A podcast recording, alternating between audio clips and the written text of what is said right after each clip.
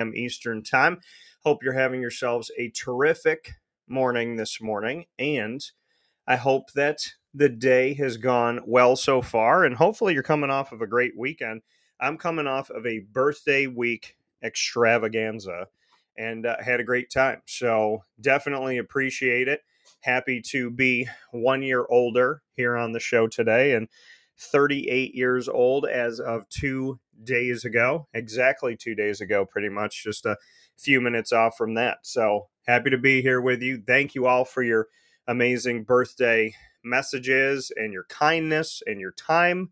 And uh, thanks to my mom and dad for making it a truly unforgettable birthday, as well as to my little daughter, Miss Lily. So, with that being said, starting off the week as we always do on Wake Up Call with DT and Murphy, myself, Dan Tortora, aka DT, and Murph, Brendan Murphy, coming to us and picture in picture every Monday from 9 a.m. to 10:30 a.m. Eastern Time runs us right into the Saxon time, and we have a special Saxon spotlight here today with Peter Cuneo, which will be aired in a separate video. Peter Cuneo is a grad of Alfred University who went on to become the CEO of Marvel Entertainment and help Marvel navigate through a time of almost ending a time of not knowing where they were going to go all the way to being sold to Disney. So we'll talk with Peter Cuneo about his story. It's a two part series. It starts in Saxon Spotlight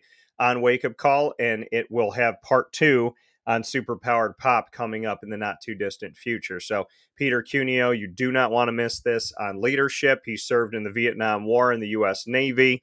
His story is really special and uh, him giving me his time is uh, all too appreciated by me very much appreciated so make sure you check that out this morning at 10:30 a.m. Eastern time with that being said wherever you are thank you so much for being with us on facebook.com backslash wake up call dt youtube.com backslash wake up call dt and on wake up call dt dt.podbean.com worldwide monday through friday from 9 a.m to 11 a.m eastern time there's the picture in the picture. And here I am with Murph speaking on the Major League Baseball postseason, the NFL, and bringing in a live box break. I did a little early birthday gift for me. And this early birthday gift that I got on Friday, going into my birthday on Saturday, was the last box of Panini Contenders 2021, Trevor Lawrence's year, the final box that they had at GG Cards and Breaks. And so I will be opening this during the show. The question is do we start the show with the break or do we do the break later, Murph? What do you think? I think we start the show. Start the show with I the think, break. I think there's some birthday mojo in there. I think we need to see some Trevor Lawrence rookies in there. yeah, you know, I'm Still never pulled one, right? I have never pulled a Trevor well, have I pulled a Trevor rookie? I've never pulled an auto or a patch. So I, I can say that. Autos and patches have never been pulled by me when it comes to the Trevor Lawrence. So I Okay. can I can say I can say that. And so Well, That- you got to open the big boxes for those. yeah. Like you got to open like your hobby boxes or the. You, it, there there's a possibility. There's always a possibility you can get something special in these boxes. You can. It's a small possibility. It's a there- small there one. Always is a possibility. You know. So you're saying there's a chance type of mentality. So So you say there's a chance. So Panini contenders got it at GG Cards and Breaks. Want to give them a shout out. It's at 639 Delmar Place in Syracuse, New York, right off of Teal Ave. They are open seven days a week, Monday through Saturday from 9 a.m. to 6 p.m. And on Sundays from 10, or pardon me, uh, 10 a.m. to 6 p.m. And on Sundays from 10 a.m. to 5 p.m. So make sure you make your way out to GG Cards and Breaks today. Let them know that Wake Up Call sent you, and much appreciation as always. So we're gonna do this live break now, and then we'll get into the Major League Baseball postseason as well as the NFL, and we'll bookend the show with Murph showcasing some of the cards that he has gotten in his collection.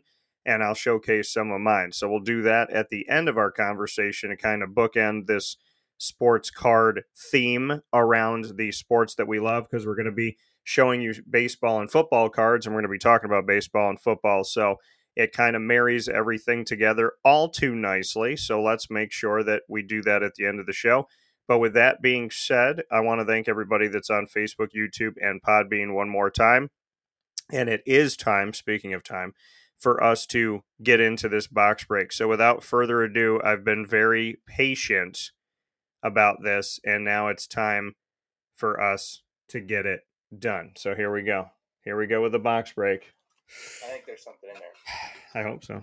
Panini Contenders 2021. So here's my something in there. here's my box. Here are my cads. There's six packs. They have Trevor Lawrence teal on them. So here they are. I'm gonna pick this one first. Proudly presented by GG Cards and Breaks. Come on, T Law.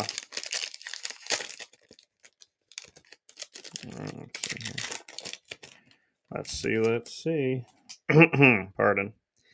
We have a season ticket, Derek Carr. We have a Christian McCaffrey, a Taysom Hill. That's a nice one. Jerry Jeudy, DK Metcalf, DJ Chark, and we have a Chain Movers, Dalvin Cook. Which one do I The want? Jets will likely trade. Yeah, probably. All right, let's see what else we get. hasn't been uh, as good as we hoped. The Vikings must have done something. Yeah, I mean, he hasn't been terrible. He just hasn't really been. Hasn't really done anything. D Hop to. Uh, by the way, I love how these cards are. Me and Murph were talking about it before the show. That they look Season like a season ticket. ticket. Yeah, that they see look like a season ticket, which are really cool. Uh, Claypool to uh, DeAndre, Carson Wentz, Terry McLaurin, Aaron Donald. This one's upside down. This is an Aaron Donald MVP contenders. Covered his team at Pitt. What'd you say? I said, is it numbered? Uh, let's see here. No, that one's not numbered. So we got those here. Once again, proudly presented by GG Cards and Breaks, doing this box break of Panini contenders. Have you gotten any rookies yet? No. Normally I get rookies all the time. was Jerry? Was Jerry Jeudy rookie that year, or was that 2020? That was 2020. Yeah. Let me see. DK. Met- wait, when was DK Metcalf? I think he was also 2020. Yeah, here's before Trev. DJ, Alvin Kamara, Drew Lock, Russell Wilson. That's funny. They're back to back. Jonathan Taylor, Kyler Murray. This is upside down. Mike Vrabel, power players, who's now a coach. So no rookies yet. No rookies in my contenders here. Like we're not just saying no Trevor. There's no rookies at all. No rookies, yeah. What the hell? None rookie. Proudly presented by GG Cards and Breaks. This is our Panini Contenders 2021 box break for my birthday. Nelson, Reminder, folks, they have no control over what is in the boxes. that's very true. Dak, Nelson Agholor, Ben Roethlisberger, Randall Cobb, AJ Brown, Matt Stafford. I got a throwback Warren Moon card. Houston Oilers. Yeah. Houston Oilers, Warren Moons, That's three packs. That's no rookies. four packs. Four packs. Oh, geez. And normally I'm I'm Yes. some there's no rookies, we at least need to see like a rookie ticket on of Trevor Lawrence. Come on. did I get any rookies in here? I got a Gladiators Tom Brady. Ooh. Nice. There's a Gladiators Tom Brady. Let's see here.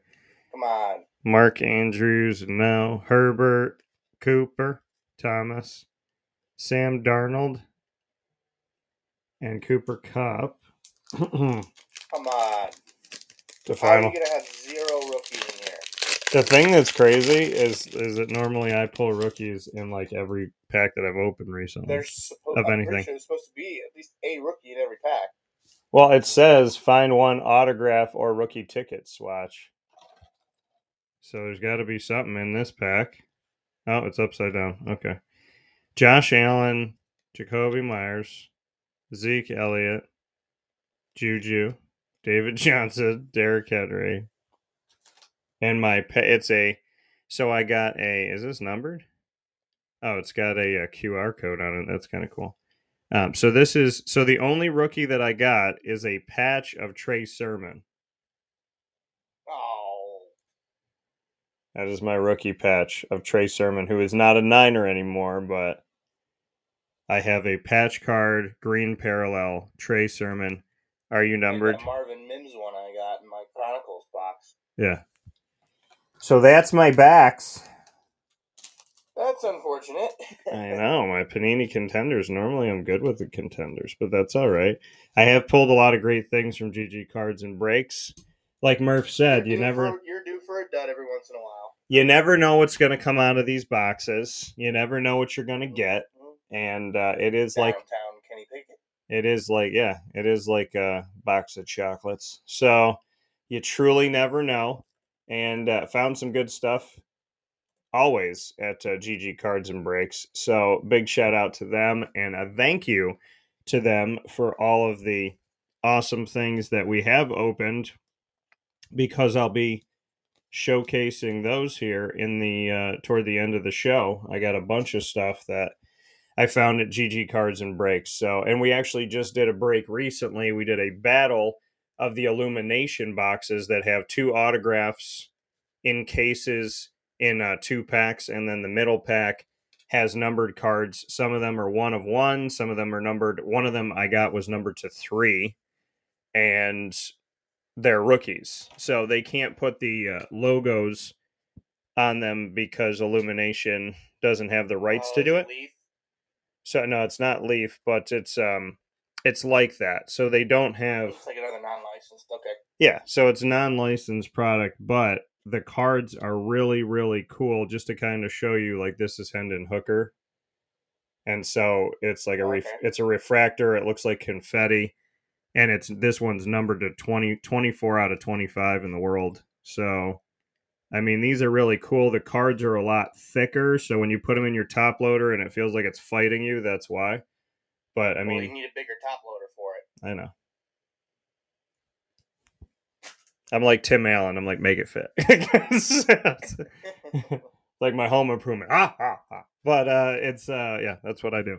But yes, so that's my thing. That's my break. Trey Sermon, fuzzy little patch. I have that to my San Francisco fans. If you want some Trey Sermon, even though he's not with you anymore, let a brother know. So with that being said, that's our box break. And uh, Greg said, unfortunately, that was a box of Necco wafers, is what he uh, wrote in here. So, yeah, man. Hey, you know what?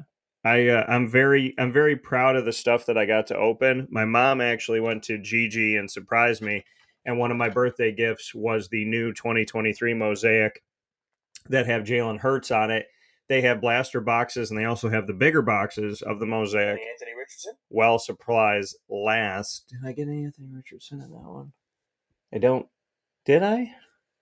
I know I've pulled a couple Anthony Richardsons recently. You pulled more than me. So All the Anthony Richardsons I just sent in to get graded were all stuff I had to buy.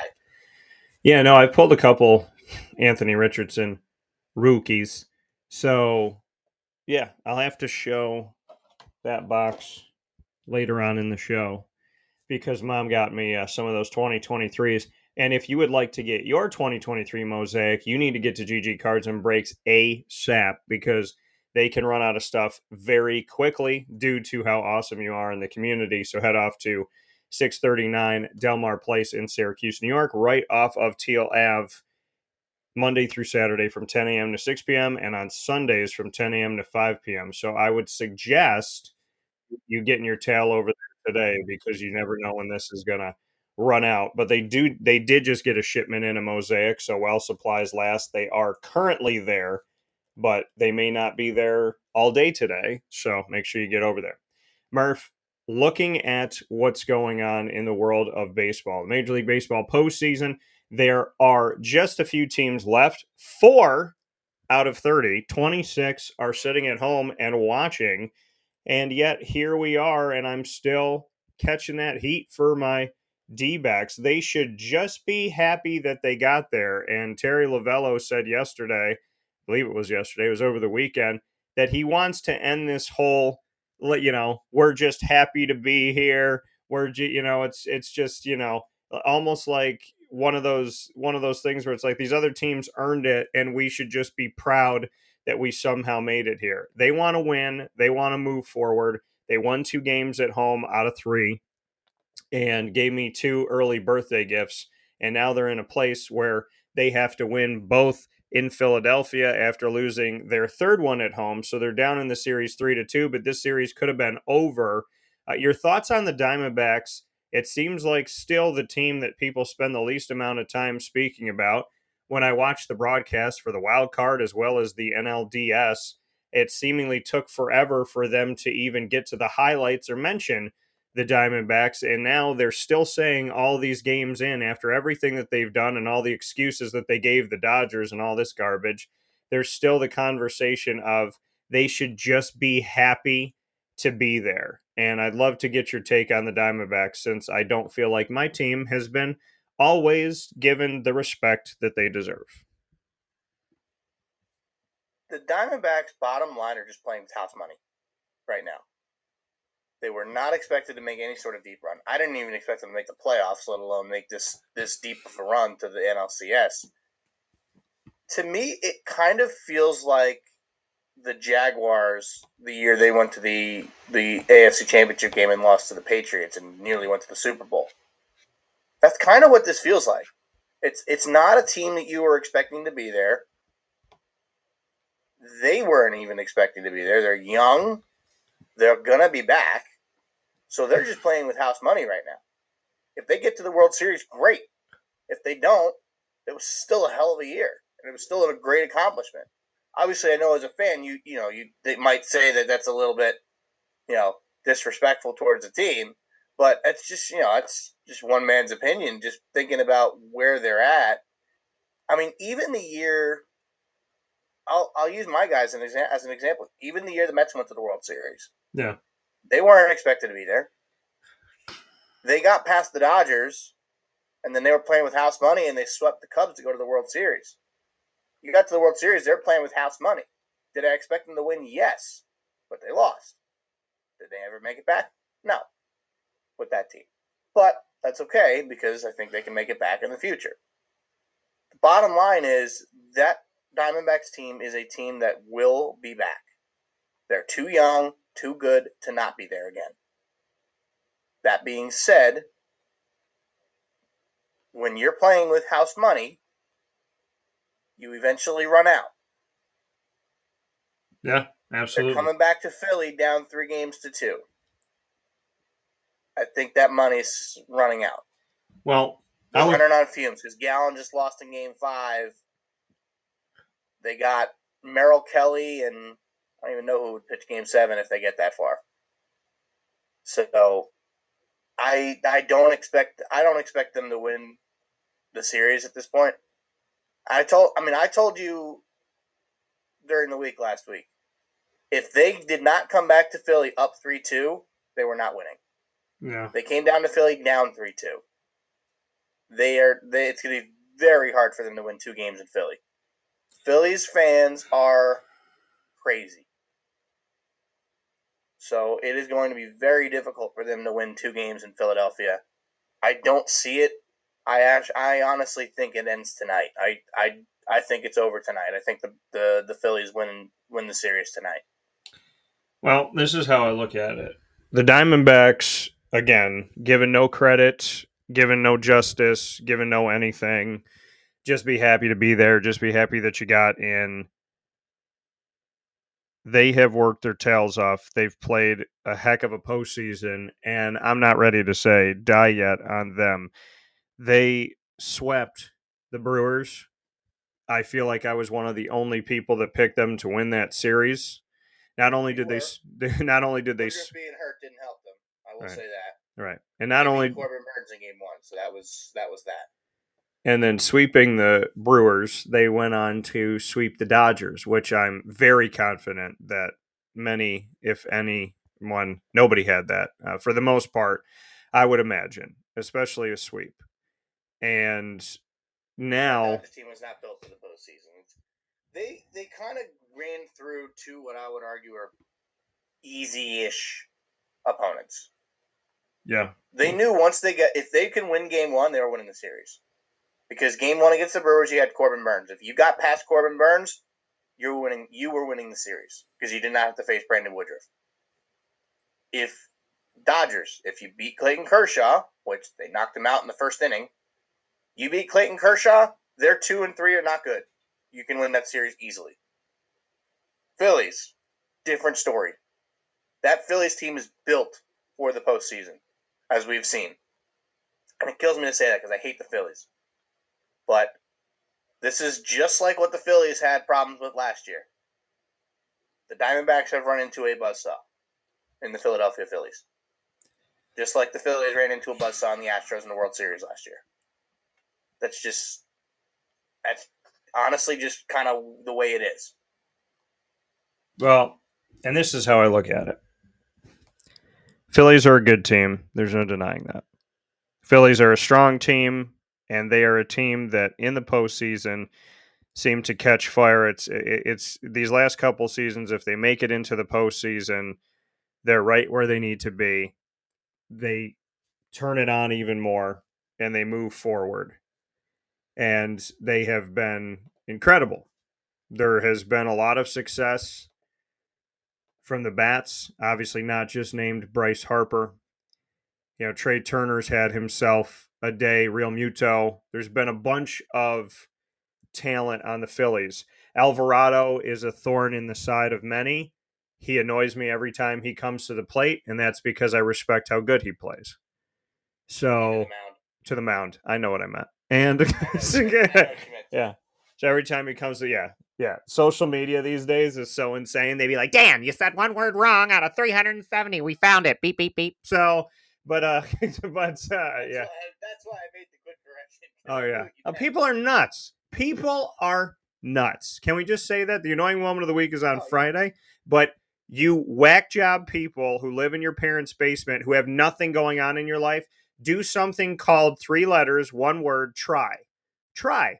Try to be successful. Try to follow your dreams. Try to have dreams. Try to do something because if you realize something, folks, to all of my internet trolls and my trolls in real life, all my AI trolls and my human trolls, when you actually try in life and you believe in yourself and you work towards something and you have faith in it and you move toward it, you realize you don't have time to attack other people. You also realize that you don't want other people to attack you, so you stop doing the crap that you were doing before because you realize it doesn't feel nice and you don't like it. So, to the people that are successful in life, to the people, and what I mean by successful, chasing your dreams, trying, going after it.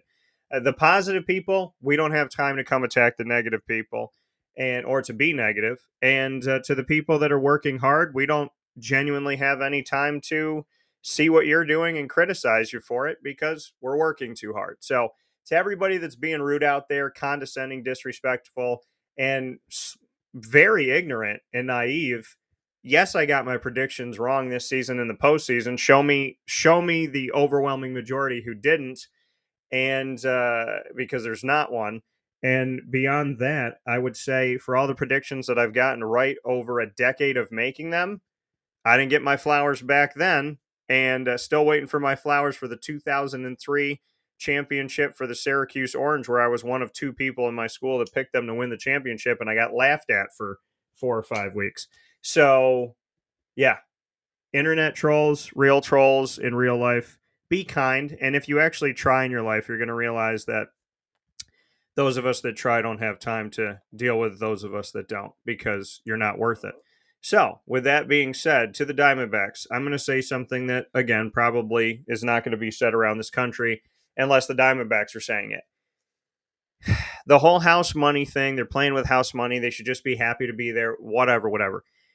They are a team, and the house money side of it is yes, they're not a team expected to win. The Phillies came with fire.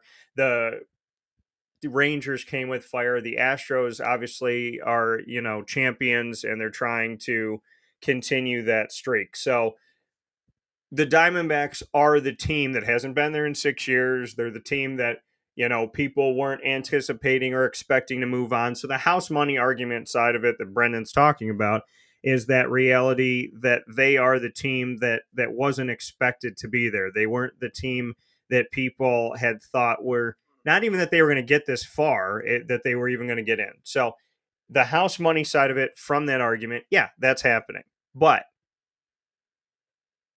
I've watched the playoffs. I've watched these teams.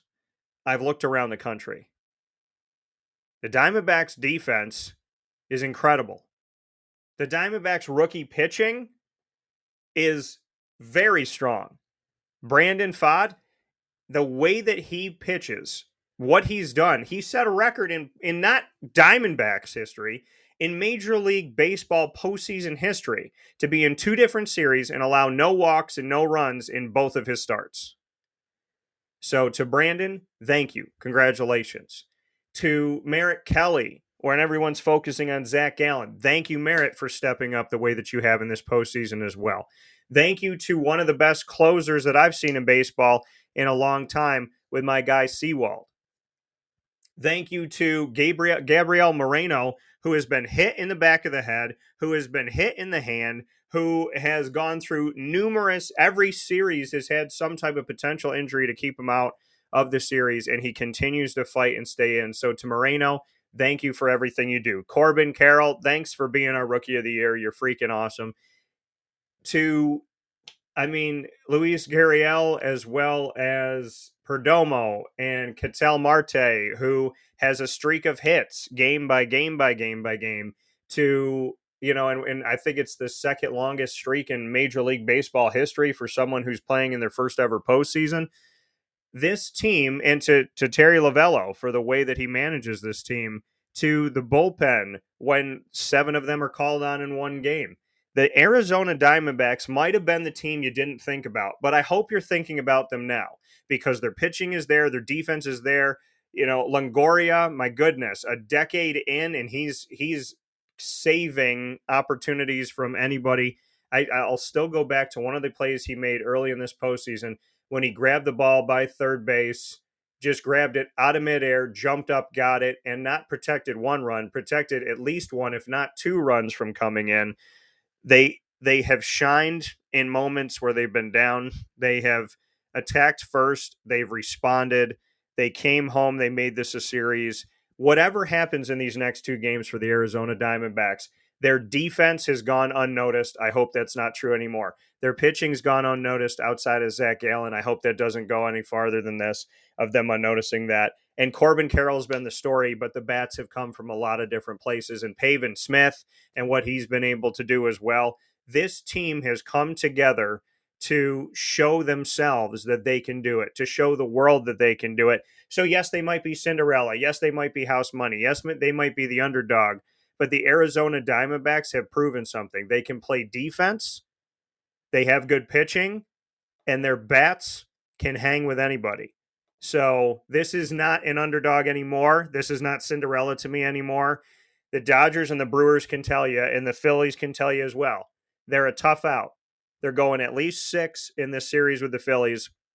They swept the other two teams, not because the teams got to sit longer and blah, blah, bull. Hey, eh, you know what? The Diamondbacks had to play. They had to earn it. They had to do it all the way through the season. Arguably had the worst schedule the last 15 games for the series that they had to win because of the teams they had to play that were either ahead of them in the postseason tracker or they were already going to be in the postseason leading their division. The Arizona Diamondbacks had one of the most difficult roads to get to the playoffs. They got to the playoffs. Then they had to face the Brewers, and people didn't give them credit, the Dodgers, the second best team beneath the Braves in the National League. So we can call it Cinderella, we can call it house money, but I want to slam that thing, break that rock, and shatter it now because the Arizona Diamondbacks have proven they don't have a ceiling. And I don't know what's going to happen these next two games but I will be wearing my Diamondbacks gear as I do every game. I'll be loving the team up as I always do. And I will be saying this, and I don't care if nobody else says it. I hope other people do, but I will at least say this. Who once was Cinderella is Cinderella no more. Because Arizona has not only danced at this ball, they've shown up more than one night. They didn't lose all their stuff and turn it back into tethered clothing. They've stayed beautiful, they've stayed grand, and this is some of the best defense and pitching that I've seen in a long time. Some of the best defense that I saw in the postseason of any team. And we're not relying on one hitter, one pitcher, or one person on defense. And that tells me something about the quality of the team that's been put, put together, a team that I hope will find its way once again to the postseason. And I also hope they're not done yet. Yeah.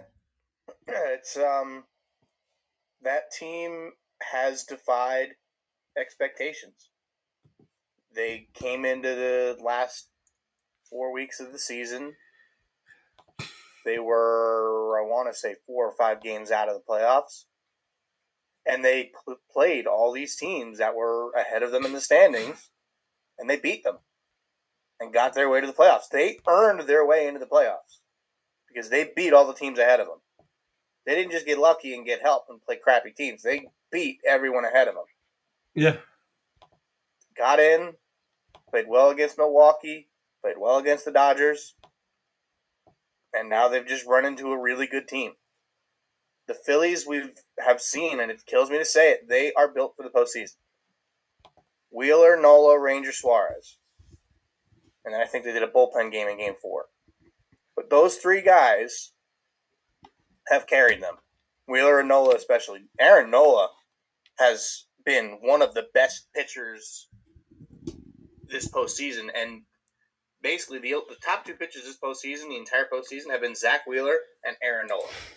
Yeah, That's how good those two have been, and that's how good these te- the, that team is. But that lineup is so scary. Bryce Harper, JT Realmuto, Bryson Stott, Trea Turner, uh, Alec Bohm, Kyle Schwarber. I mean, that lineup is scary, scary good. And I and what's funny is I was chatting with some people yesterday. I was I did a card show yesterday. I was chatting with some people about Mike Trout, yeah, and I was saying to them, "Listen, he's a future Philly. Mark my words, he's going to be a Philly. I don't know when, but he's going to be a Philly." Can you imagine adding Mike Trout to that team? If they don't win this year, they're getting Trout. Adding Mike Trout to that team would be that would make a already scary team one of the most feared rosters in all of baseball. I think it already is. Arguably, Trea Turner, Bryce Harper. You know, I mean, I, I honestly see this Phillies team, and I don't understand why anyone considers them an underdog anymore. I don't. I I did last year. At the time, I said, "Oh, they were, you know, they were lucky to get. Well, they barely squeaked in, and then they got hot at the right time, which was not wrong. Right. But the fact of the matter is, we didn't realize last year that this team was built for the postseason, and now we've seen it. Now we've seen it firsthand. They're in the NLCS for the second consecutive year, and they have a very good chance of going back to the World Series. And to be perfectly honest with you, I don't care who wins the American League. If the Phillies go, I think they're the favorite. I do. Yeah. And the other thing, and Greg brought it up here. I mean, Mike Trout's got to stay healthy. Uh, It's it's been such a travesty, Freak injuries, man. Yeah. He's got the back problem, but that's a degenerative thing. but it's it's But it's been it's been a trend. This is what bothers me. This is what bothers me. People calling Mike Trout injury prone. The last two or three years, yeah, he's missed time due to injury. He had a broken hand, got hit in the hand. He got a degenerative nerve issue in his back. That's not injury prone. That's just something that happened. That's not his fault. Yeah. He hasn't really had nagging injuries. The only one you could maybe argue with is the back. That's not a nagging injury, right? We were, uh, we, you and I were having this conversation on the phone yesterday. Jacob Degrom. Jacob Degrom was called injury prone after missing one full calendar year Yeah. with a shoulder issue. Yeah. And okay, sure, he's a pitcher, and that's you know something that you need to worry about. but he wasn't injury prone. That's the first time in his freaking career he was getting, he was hurt. First time in his career. Now he's Tommy John. Oh no, he's still injury prone. Stop it. Yeah. Honestly, like anyone who's going to say Mike Trout's injury prone or or Jacob Degrom is injury prone, they're not. They had freak injuries that could happen to anyone. Well, Guy gets hit in the head. Guy gets hit in the head, misses two months. Oh, he's injury prone. Yeah. He drove with a 98 mile per hour fastball in the dome. Tell me how you're going to respond to that. well, and that's like, I mean, but you know what? It's like when this one guy that I knew, he would bring me to like these awful Chinese buffets, and and some of them are very good. This one was not. I I like Chinese food, but this particular establishment was not great. And he brought me there and he's like, man, it's same thing, injury prone. He's like, man, you got a weak stomach. No, you brought me to a place where anyone's stomach is trying to fight food poisoning. It's like, you know what I mean? It's if you bring somebody food that is not healthy and good, prepared correctly, it was not a good place. And he was like, man, your stomach's weak. And then years later, they're like, well, you know, you got a weak stomach. And I was like, I don't have a weak stomach for good food, for food prepared cleanly. I had a stomach that reacted like like getting hit in the head. I'm not injury prone. I think that most people's stomachs would get sick off of not great food. And, you know, so I mean, going off of that, I totally understand the whole let's call the guy injury prone when these freak injuries are happening the reality of it all is people go through stuff, right? Are we going to say Shohei Ohtani is injury prone? Are we going to say, you know, I mean, people aren't sitting there saying that. They're saying we hope he gets back, right? But things happen, People are trying to say that he can't pitch again. right? Stop Because, but that's the people the have two Tommy John surgeries all the time. right. But this is the thing, and people are having Tommy John surgery when they're 14 or 15 years old. This is You're the right. this is the thing that's happening. Okay. We live in a negative society and we live in a society where the sky is falling. There has to be drama and suspense. Because if Shohei Ohtani gets injured and we're silent and he comes back fine, well, then what do people do for the next few months? They have to have this guy. Miami lost last night 31 to 17 in the NFL. And people are going to say Miami's Miami's not a contender, they're a pretender. They're not good anymore. They just suck. They're 5 and 2. What a crappy team. They're never going to make the playoffs. The Buffalo Bills season's over because they lost to New England. The sky is falling. Not in my world, but I mean, look at it. Jacksonville was 1 and 2 when they went to London. And people were coming up to me and go, Why are you a Jaguars fan? Why do you like the Jaguars? And I was like, We're three games in. Three. And if we lose all year long, still a Jaguars fan. I wear this every day. I wear it in church. I wear it when I'm walking down the street. I wear it with my suits. I wear it when I'm going to bed. I wear my Jaguars bracelet every day. Why? Because I'm a real fan. I know that that's something that not everybody understands because fair weather bandwagon jumping is uh, kind of a sport now in, in and of itself. But when you care about a team or you care about a player, Jacob DeGrom, I'm not a Mets fan. I'm not. Now, I'm sympathetic to the Mets, but I'm a Diamondbacks fan. If they're playing me, I want to beat the I want to beat the Mets. I want to beat everybody in front of us. But do I cheer for the Mets when they're not playing the Diamondbacks? Sure, absolutely. I want the I want the Mets to win. But who made me a Mets fan? Jacob DeGrom. Jacob DeGrom. Now, I'm going to shout out a friend of mine that kind of led me in that direction, Janice, because she's a Mets fan, but Jacob DeGrom is who I took to, and Pete Alonso. I want J- I want Jacob DeGrom to play every game. I want Jacob DeGrom to be healthy. I want Jacob DeGrom to go out there and have a wonderful time and have a fantastic career. Because I just do. Because I cheer for people and I want people to succeed, not just myself, but other people. And I want Shohei Ohtani to come back. I want the Shohei Ohtani sweepstakes to go on all summer. I want to be able to go. I, I want it to go on. I want it to go on so we can talk about it No. and we can see it. I want there to be a sweepstakes, Murph. I'm I sorry. don't want it to drag into February. No, I'm sorry, Murph, but Remember when Harper and Machado were I don't want. I say I, I wanted to. one of them signed until spring training. Right. I'm not That saying was- I. I'm not saying. that was just torture. All right. I'm not saying I want it to be that. I want it to be the season ends and bring me through the winter and let's have a conversation about Shohei Ohtani. Who's I want him to sign somewhere in the year 2023. like whose By the end of the year. tree is he going to be under, right? But Shohei Ohtani, Arizona, let's make let's make a push. Let's all do it.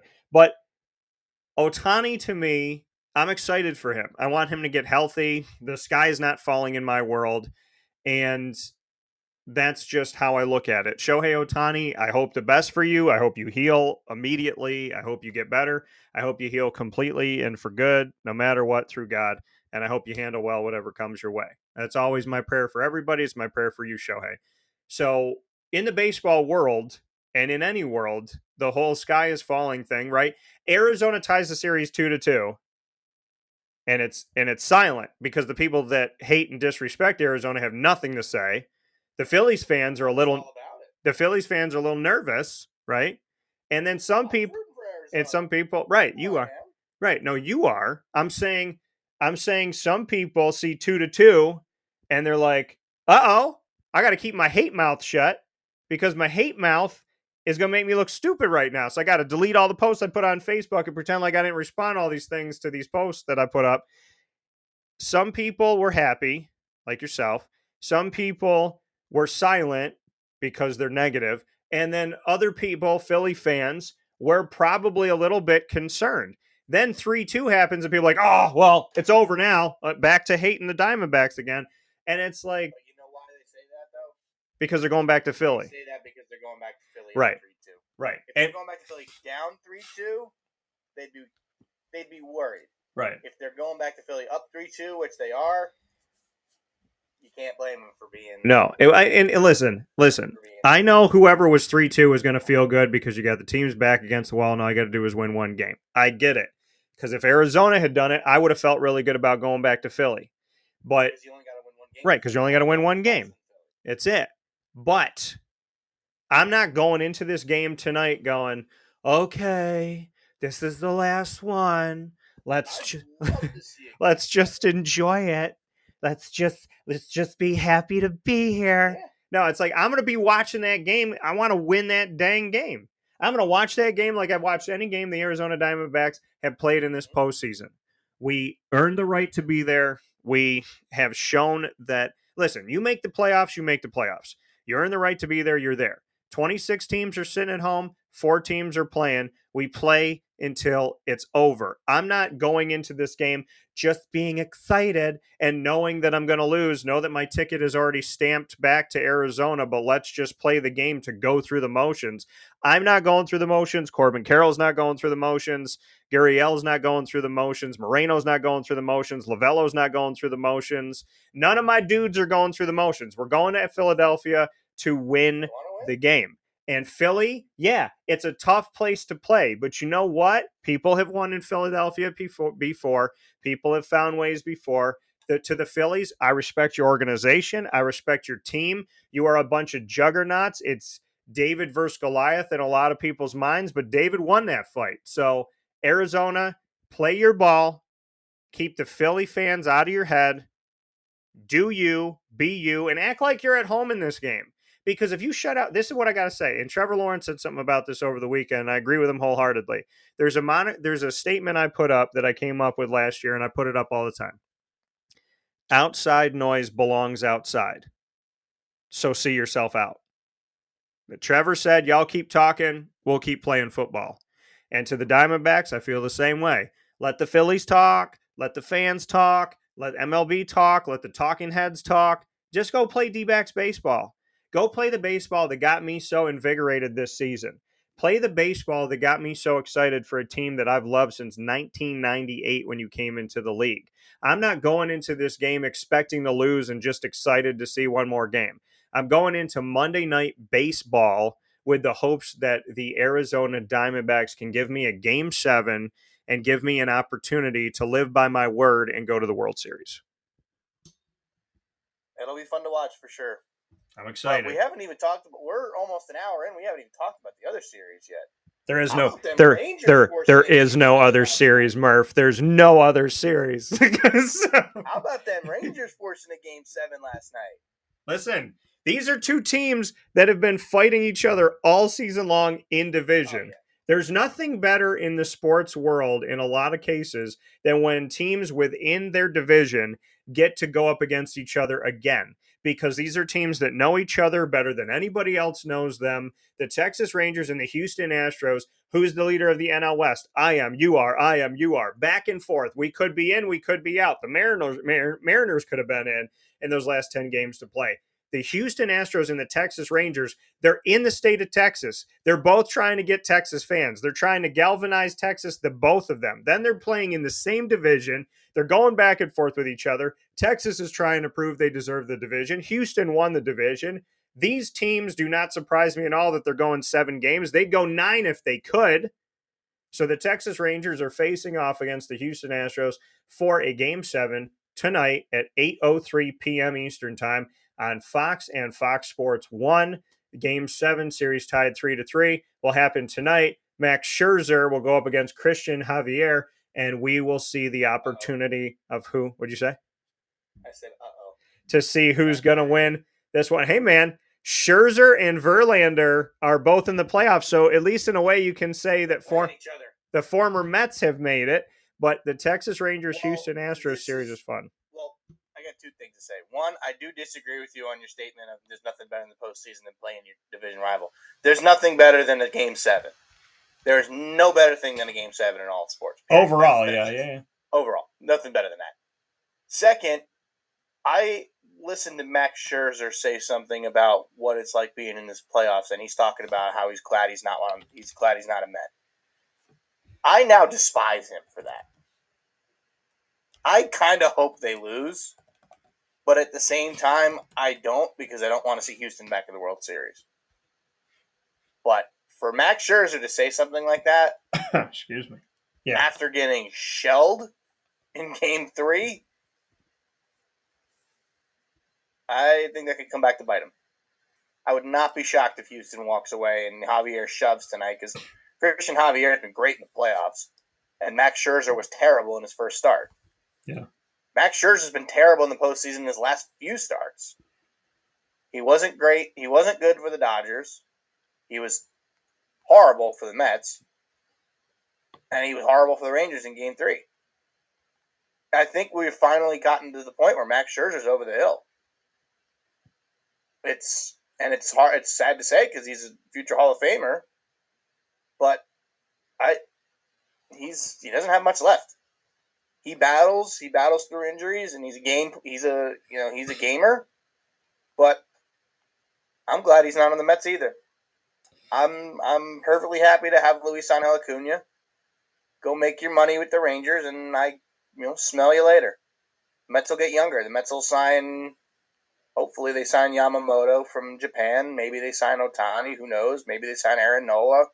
We'll have plenty of time this offseason to talk about that. But yeah. bottom line good riddance, Max Scherzer. You're gonna be you're gonna be salty like that. Go be salty somewhere else, not in our organization. So smell you later. And I kind of hope they lose.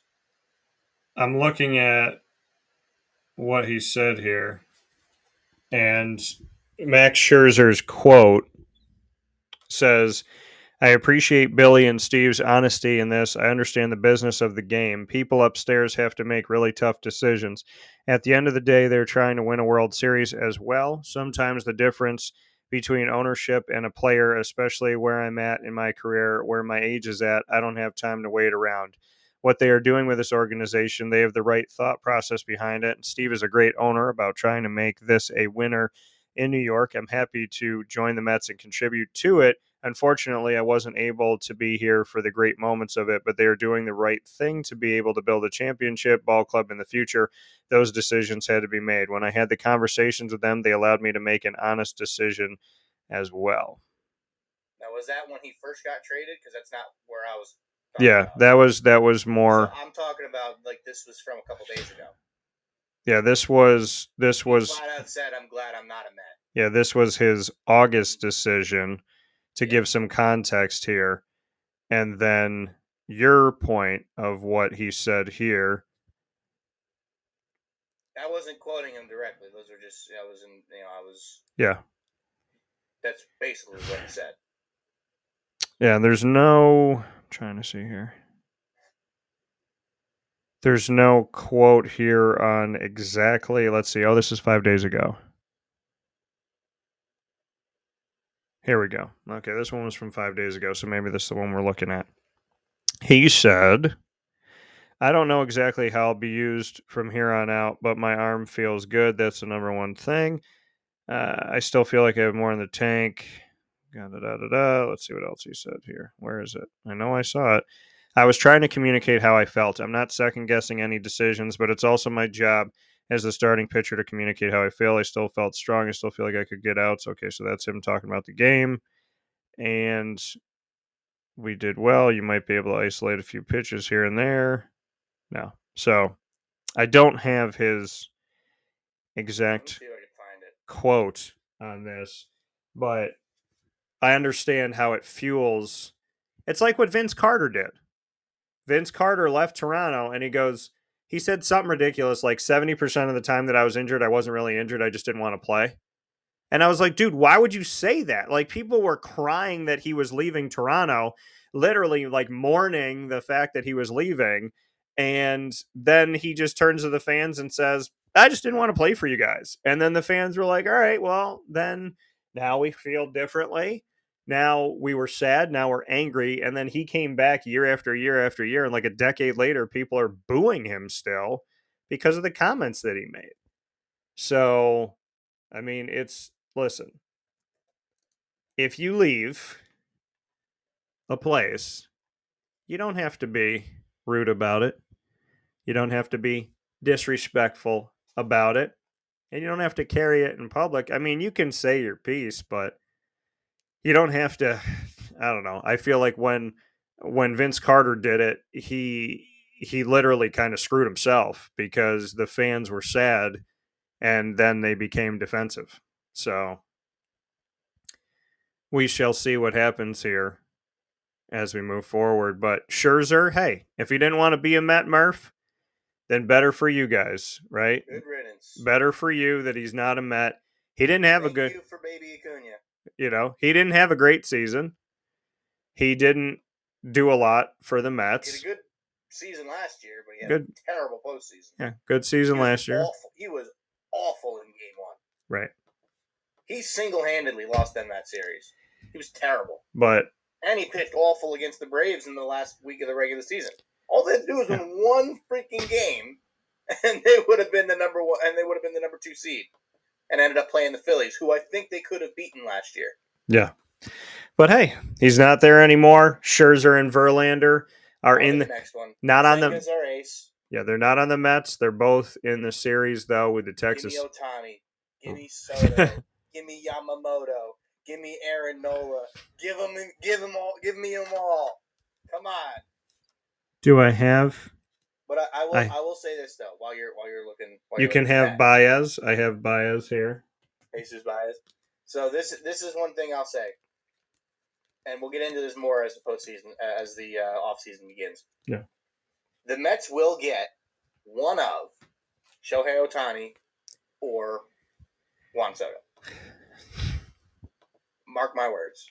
Murph said it on the show today. Post it right now, October Monday, October twenty third at ten oh three a.m. Ten oh three a.m. October twenty third, twenty twenty three. The Mets will get one of Juan Soto or Shohei Ohtani.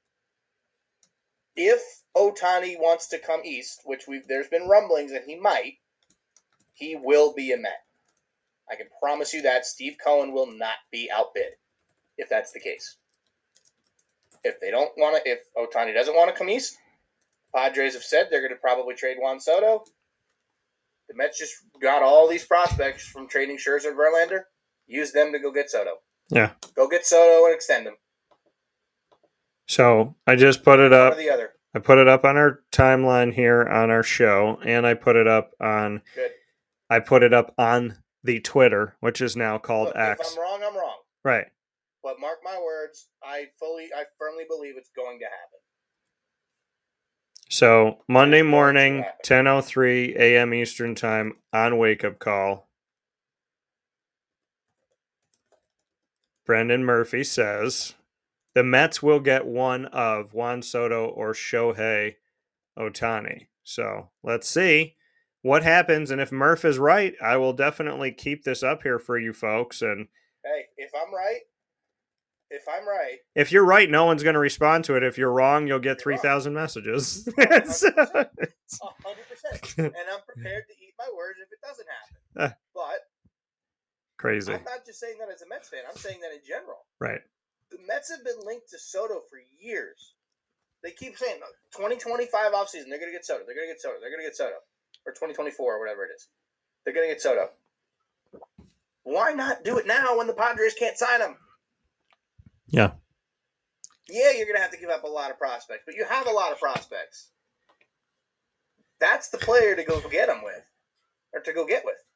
Yeah. But if Ohtani becomes available to you, where he would be, he would welcome the idea of coming to the East Coast. Then yeah, go get Ohtani. I'd probably rather have Ohtani than Soto. But you know, Juan Soto is four or five years younger. Has won a World Series before. Yeah. Doesn't have to clog your DH spot. Is a decent defender. Stick him in left field, right field, whatever. Think about it like this if you get another pitcher, you'll be ahead of the Yankees, who think you only need one. so we'll take a step aside for a fast break. Yankees, stop. Don't let me. This okay. This is this is my this is my th- thing that I want to send out to the Yankees. I can't call it a prediction. It's more of a statement. I'm going to tell you this, Yankees, and I tell you this with love. Don't allow me to say what I've said for the last couple of years where when anybody comes up to me and says, What's wrong with the Yankees? I don't even have to burp. I just go, Pitching. Pitching. One word. It's not just pitching. It's not the thing I focus on, though. Gerrit Cole, beyond True, him. But pitching. their lineup is Aaron Judge and everybody else. But that's okay. You got one hitter, you got one pitcher. You're not going to win with two players. Remember who tried to do that? The Los Angeles Angels. They don't even make the playoffs with Shohei Ohtani and Mike Trout. When you have a fantastic hitter, and they have two, but when you have a fantastic hitter and a fantastic pitcher, the Angels go nowhere. The Yankees go nowhere. You need more than one. I say pitching because no matter because you're not going to out hit everybody. Why do you think the Phillies are winning right now? Why do you think the Phillies are one game away from going? because they have people in their pitching staff that piss me off. They have people that upset me. Alvarado, when he comes up to the plate, he makes me angry. My mom didn't even know who he was. My mom was like, "Uh oh," you know what I mean? That 100, 102 from the left side is just nasty. All I can say, How you're gonna? I would stand in the box, and it would be good morning, good afternoon, good night. Basically, anybody would do the same thing. yeah, this But Jose Alvarado, he's good. ever since the Phillies got him from Tampa, Yeah, has been disgusting. right. He's very He's good. got a nasty. He's got a nasty slider. Yeah, He's got arm side run with his fastball. right. He's just ridiculously good. He's good. He's good. He's annoying. He's annoying because he's good, and I respect the fact that he annoys me. Respect it. Like, I mean, that's the thing. And this is what people need to learn how to do. Congress is to be like, hey, I maybe don't like how good you are, but I'm going to shake your hand because you're good. Alvarado, if he wasn't great, if he wasn't a good pitcher, I wouldn't even think about it. But it pisses me off to see him come to the mound because I know how good he is, because I respect him. Even though he's on the other side of the of, of Kimbrough out there, though. Right, Even though he's on the other, yes, I do. Even though he's on the other side of it, I shake his hand, man. Alvarado, just know this. My my concern when you step to the mound is not because you stink and I wish bad on you. My concern is because you are a darn good player and the Phillies are blessed to have you. So you know what? If you want to be the best, you got to beat the best. So bring us your best stuff, Philadelphia and Arizona. Bring us your best stuff, and let's see what happens tonight. And as an Arizona fan, I'm going to be excited. But to Philadelphia, y'all know I already respect you because I don't know. People will be stupid not to. Ohtani not pitching next year, but if he comes into 2024 healthy, you can pencil him in for a 4100 easy. So yeah, I know Oh, it's. 100%. 100%. By the way, a lot of good things have happened in the baseball world. We got to talk about the NFL. But we're going to do all of this, sea cresting it right after this on Wake Up Call with Dan Tortora, where sports meets life.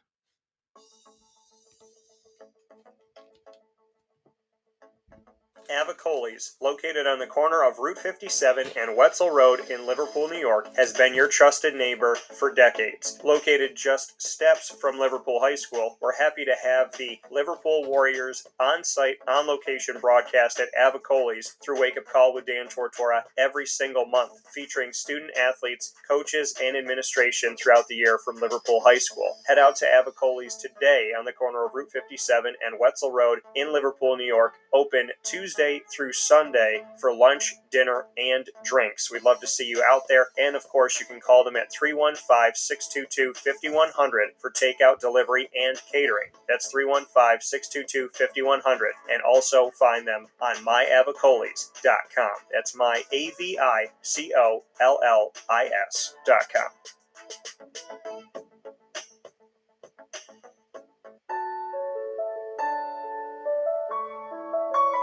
Having peace of mind when you're out of town that your furry loving friend is safe and sound means taking them to Canine Campground because we all know that when it comes to the love of our pets, it goes well beyond the call of duty to make sure they're safe and sound. Right, Lily? So take a ride to 242 Johnson Street in East Syracuse, New York, and see Canine Campground and where your dog will be staying in the classic cabin, the executive cabin, the grand cabin, or of course the luxury cabin, because if you know Lily, you know she loves luxury. now you don't have to wait to the last minute to find a family member or a friend that'll take your dog for a few days. Call Canine Campground at 315 299 4013. That's 315 299 4013. Their drop off and pickup times are Monday through Sunday. Check K9 campground.com for more information. That's the letter K, the number 9, and campground spelled with a K.com. K9campground.com. When you're going out of town, bring your dog to Canine Campground.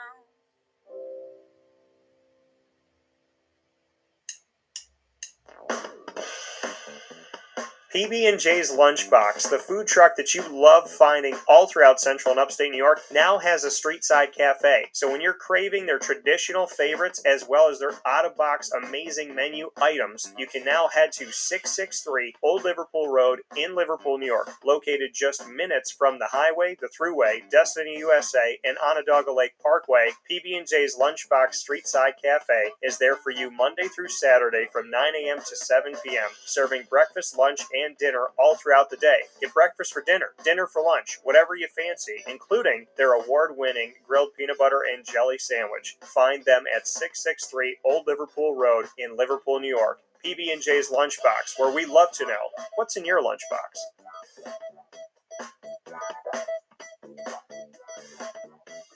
This is a special message from 317 at Montgomery restaurant owner Joel Carpenter. Open Tuesday through Saturday for your dining pleasure on 317 Montgomery Street in Syracuse, New York. we wanted to be a part of the res- resurgence of Syracuse. We saw uh, a lot of money being put into bringing people back downtown and thought that, you know, we'd like to be a part of that. I love putting together a good dish where people see it first, they fall in love with it, and then it tastes just as good as it looks. We want to provide the best food in Syracuse that we possibly can. And we want you to leave here talking to your family, your friends about what you had to eat first and foremost, but also our service and to walk out feeling like you're part of our family.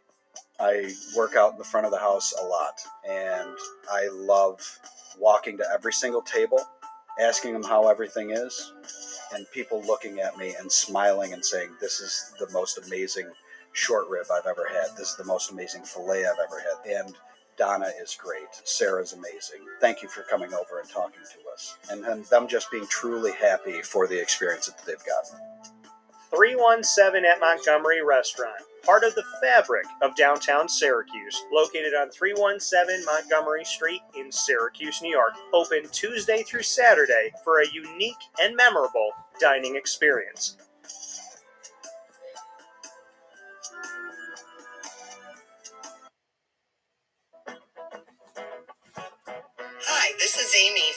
Mother's Cupboard, home of the whole frittata. We are open daily 6 a.m. to 1.30 p.m. For takeout orders, call 315-432-0942 and tune in to Wake Up Call with Dan Tortora for our monthly food challenge and try our Wake Up Call signature menu item available seven days a week. Here at Mother's Cupboard, we are Central New York and it's our honor to serve you. Ma and Pa's Kettle Corn and Popcorn Factory remind us that every day is worth celebrating. Find them at 201 Old 7th North Street in Liverpool, New York, open Monday through Saturday in store and all the time online at maandpaspopcorn.com. Serving our Central New York community and beyond, you can order all throughout the country at maandpaspopcorn.com. And remember to get your tins, which have in store half price refills forever. Ma and Pa's Kettle Corn and Popcorn Factory available to you for fundraising and all of your events by calling 315 450 6272. That's 315 450 6272. Mon Pa's Kettle Corn and Popcorn Factory. How corny are you? This is Jimmer Sikowski, owner operator of Chick fil A Cicero, 7916 Brewerton Road in Cicero, right in front of the Home Depot. I had a deep feeling that God wanted me to do something bigger with my life and to help people, help others. He kept putting Chick fil A in my life, and I realized as I was going through the franchise selection process that uh, positively impacting the lives of others was really core to what we do here at Chick fil A. First of all, it starts with the food. The food is brought in fresh daily. You know, we bring in local produce. We prepare to order in the kitchen. We hand bread our chicken. We hand spin our milkshakes. It's it's great food. It doesn't taste like fast food. I, I think the second thing is is the way people feel when they come in a Chick Fil A restaurant. It's different. We we try to treat people with intentional kindness here, which is very different and deeper than good customer service. And so, I think it feels remarkable for most people to come in a Chick Fil A restaurant. And then lastly, the impact that we try to have in the community is very different. It's a big part of the expectation of every operator of a Chick fil A restaurant is that they're actively engaged in their community, they're a leader in the community, and they're, they're making a difference. When they realize that what we're striving to do is to shine a little light in their life, that's a very, very different experience uh, than you will have in any other quick service restaurant. And it's that remarkable experience that I think people will emotionally connect with. Welcome back here to Wake Up Call with Dan Tortora, hanging out with you where sports truly meets that thing called life.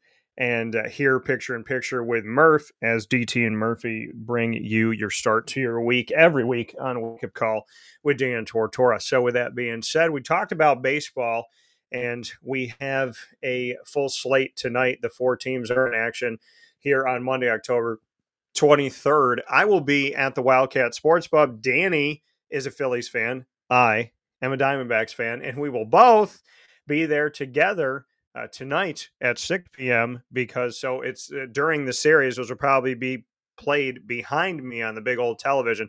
We're going to be there with West Genesee football tonight, doing our West Genesee Spotlight series. Uh, for Wake Up Call with Dan Tortora, as we've done for eight years now. So I'll have Joe Corley and the football team there. And of course, I'll also be watching Arizona at Philadelphia tonight. I hope you will be too. 5.07 p.m. Eastern Time on TBS. And that will be followed at 8 o'clock Texas at Houston on Fox. Texas and Houston. This is for all the marbles. It is game seven with the series tied three to three. And if Arizona ties the series tonight, they will play tomorrow night at eight o'clock. If they lose tonight, then the series will end tonight. Here's hoping for an October 24th game seven. So, any final words, Murph, before we jump to football? Uh, I got to turn my mic on first. uh, let's go D backs. That's right. Three of the best words that Murph has ever said to me in his life. So let's go. But uh, let's hope for the Diamondbacks tonight. I'm hoping for y'all. I'm pulling for you all. And as an impartial broadcaster, I respect everything Arizona's done and everything Philly's done to get to where they are right now. It is time for game six in just a few hours.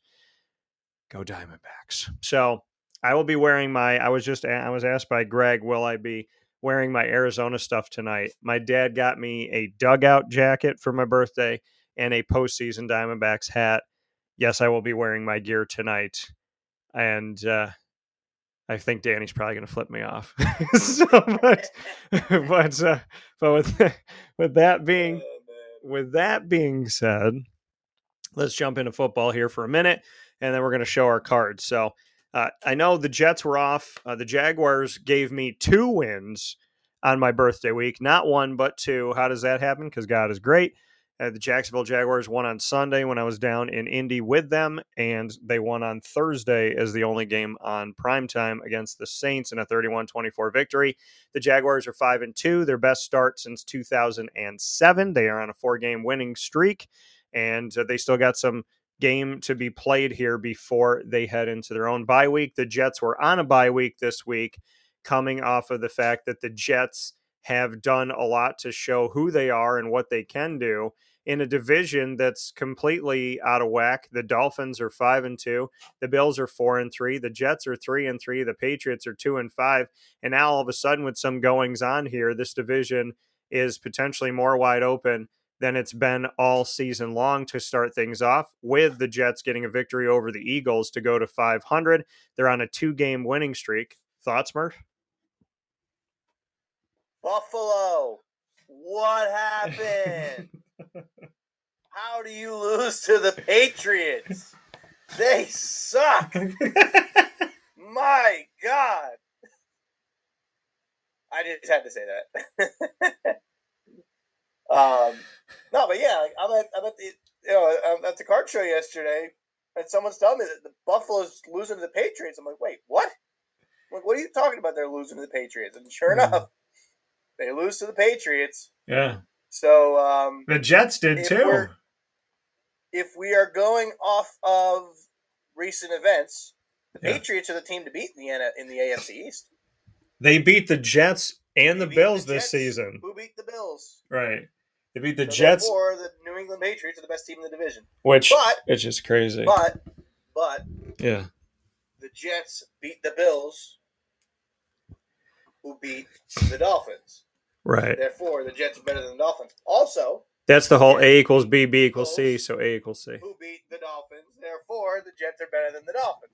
So we'll see if if that holds true. Then the order of teams in the division should be Patriots, Jets, Bills, Dolphins, and that is something that we've seen a lot in the last two decades. Yeah, this is this has been really crazy. Uh, normally, the Patriots were the team to beat, and the Jets would steal one, or the Bills would steal one, or the Dolphins would steal a game that people didn't think that they would win. Now it's the opposite. Now it's if the Patriots win, they're the ones that are stealing a victory that people didn't think that they would have. But here we are. This this division is wide open. I think one of the best sound bites ever on Wake Up Call is what Murph just led with. Buffalo, what happened? You lost to the Patriots. They suck. Like that was that was that was probably I am clipping that. So yeah, that that was uh yeah, and of course it was my birthday time at 10:21 a.m. Eastern time. You had a severe dip in listenership and viewership. I wonder why. But uh yeah, a lot of Bills fans were like, Sorry, Bill. Sorry, Bills fan. "Hey, listen, You know I'm a diehard Jets fan, so I- watching the Bills lose is always fun. Even though it was to the Patriots, who I hate more than the Bills. Yeah. I had a Bills fan message me yesterday and said, "Did you watch the game?" I was like, "No, Jaguars are off. I get to relax today." Like Oh. I did not care about football yesterday. I mean, it- it was great to watch all these games. at- I was wheeling and dealing at the Sports Factory Card Show yesterday, so it was a great time. Yeah. Uh, I was not paying attention to any football. It's I re- did see the Giants beat the Commanders, so that was that was pretty yeah. pretty awesome. But I did watch some football when I got home. Did you see how the Steelers Rams game ended? The Steelers Rams game. Yeah, I did watch. Well, yeah, we were talking on the phone. So I was like, Oh yeah, that's right. yeah. I think we had, I think I let you go right before the end of that game. Yeah. Did you see how the game ended? I was kind of paying attention to it. It was on in the background for me. So I was not a first down. I He was wasn't short. Yeah, I- like a good six inches.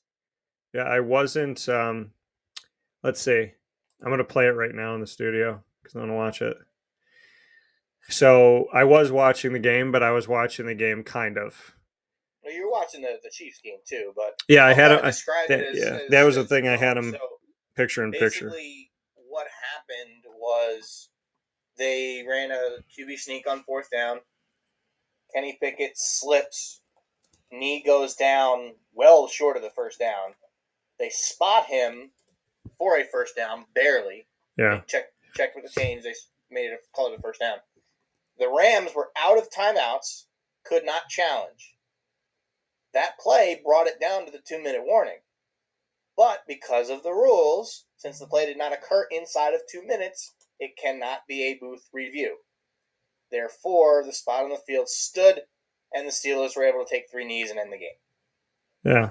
The angle that I have on this one is a terrible angle that they provided on this site. I'm gonna check it out on YouTube. But his so his knee was down well short of the line to game, like a good. It might have been a foot short. Now here's the game highlights. Now I can go back and look. But yeah, I mean, I remember seeing them spot the ball. I remember seeing the chain gang come out and and uh, give them the first down. I do remember that in real time, but I did not see where his knee came. Hey, but listen, that's historic, Murph. That's historic because when the Steelers played the Seahawks in the Super Bowl, the Seahawks had a tippy toe touchdown in the back of the end zone that they called off, and Ben Roethlisberger's head passed the goal line, but the football didn't, and they called it a touchdown. And in that Super Bowl, if you flip those touchdowns, the Steelers would have won. Or pardon me, the Seahawks would have won. They gave it to the Steelers. Jalen Hurts was also short of the line, uh, short of the goal line last week, but they called that a touchdown. So Yeah, I want to look at this right now. Let me go to the end. Oh, here it is. also while you're um Here it is. while you're talking about that, um, Yeah, you can't see it from this angle. I'm gonna bring something up about the Tampa Bay Buccaneers. Go ahead. quick. Can we get Kyle Trask in the game, please? Dude, I said it at the beginning of the season. enough- I have seen enough of Baker Mayfield. Mm hmm They started three and one. Now they're two, now they're three and three. They get the Bills next week, who they're going to get destroyed by.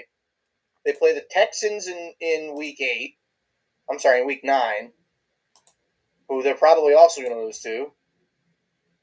If they're three and five, can we please get Kyle Trask on the field, please? Oh. Please. I said at the beginning of the year that we would see Kyle Trask. I said I thought we were going to see him week four or five, like more recently. But I have said since the since before a game was played this season that we would see, in my opinion, that at some point this season we would see Kyle Trask. I thought it would have happened already, but I have said over and over again that I believe that it- we will see Kyle Trask. I don't think we're going to see Baker Mayfield for the entire season. I, I can't see I him playing out the entire season. I don't want him to get want hurt. I just don't think he's going to play the entire season. I want it for two reasons. Number one, I want to see him play being a Florida fan. Right. Number two, I just lost Anthony Richardson in my in my big money dynasty league. My other quarterback is Mac Jones, and I picked up and started Tyrod Taylor this week as my second quarterback Yeah. in my superflex. So I need somebody that can start and play consistently. I need Kyle Trask to be that guy. And I've had him on my roster for almost three years, hoping that he eventually gets a shot to start. And I am really hoping for that opportunity at some point. I was hoping that it would be there after Brady was done. But then then signed Baker Mayfield and he's been just okay. He hasn't exactly done too much that would warrant him getting benched yet, but I just want to see Kyle Trask out there. He and Kyle Pitts were back on the same field uh, this week, and they did a jersey swap at the end of the game. And Yeah. again, Kyle Pitts does nothing in Atlanta's offense. Desmond Ridder is terrible. Anybody that invested in Desmond Ridder card before the year, sell them now because his market's just going to keep going down. Uh, and yes, I am talking to you, sports card investor. You invested like two hundred thousand dollars in Desmond Ridder, and you're going to lose a fortune. because he sucks. Absolutely. This man traded during the they're at the National traded a Shohei Ohtani rookie auto Yeah. that's about a seven thousand dollar card for a Desmond Ridder numbered out of five auto for Desmond Ridder. That's going to be one of the worst trades you could ever make with a sports card. I will put it to you. I will put it I just you. want to take that second to roast him a little bit well, here's the thing. and uh, tell Desmond Ridder collectors, yeah, get rid of this unless you like Yeah. him like you do.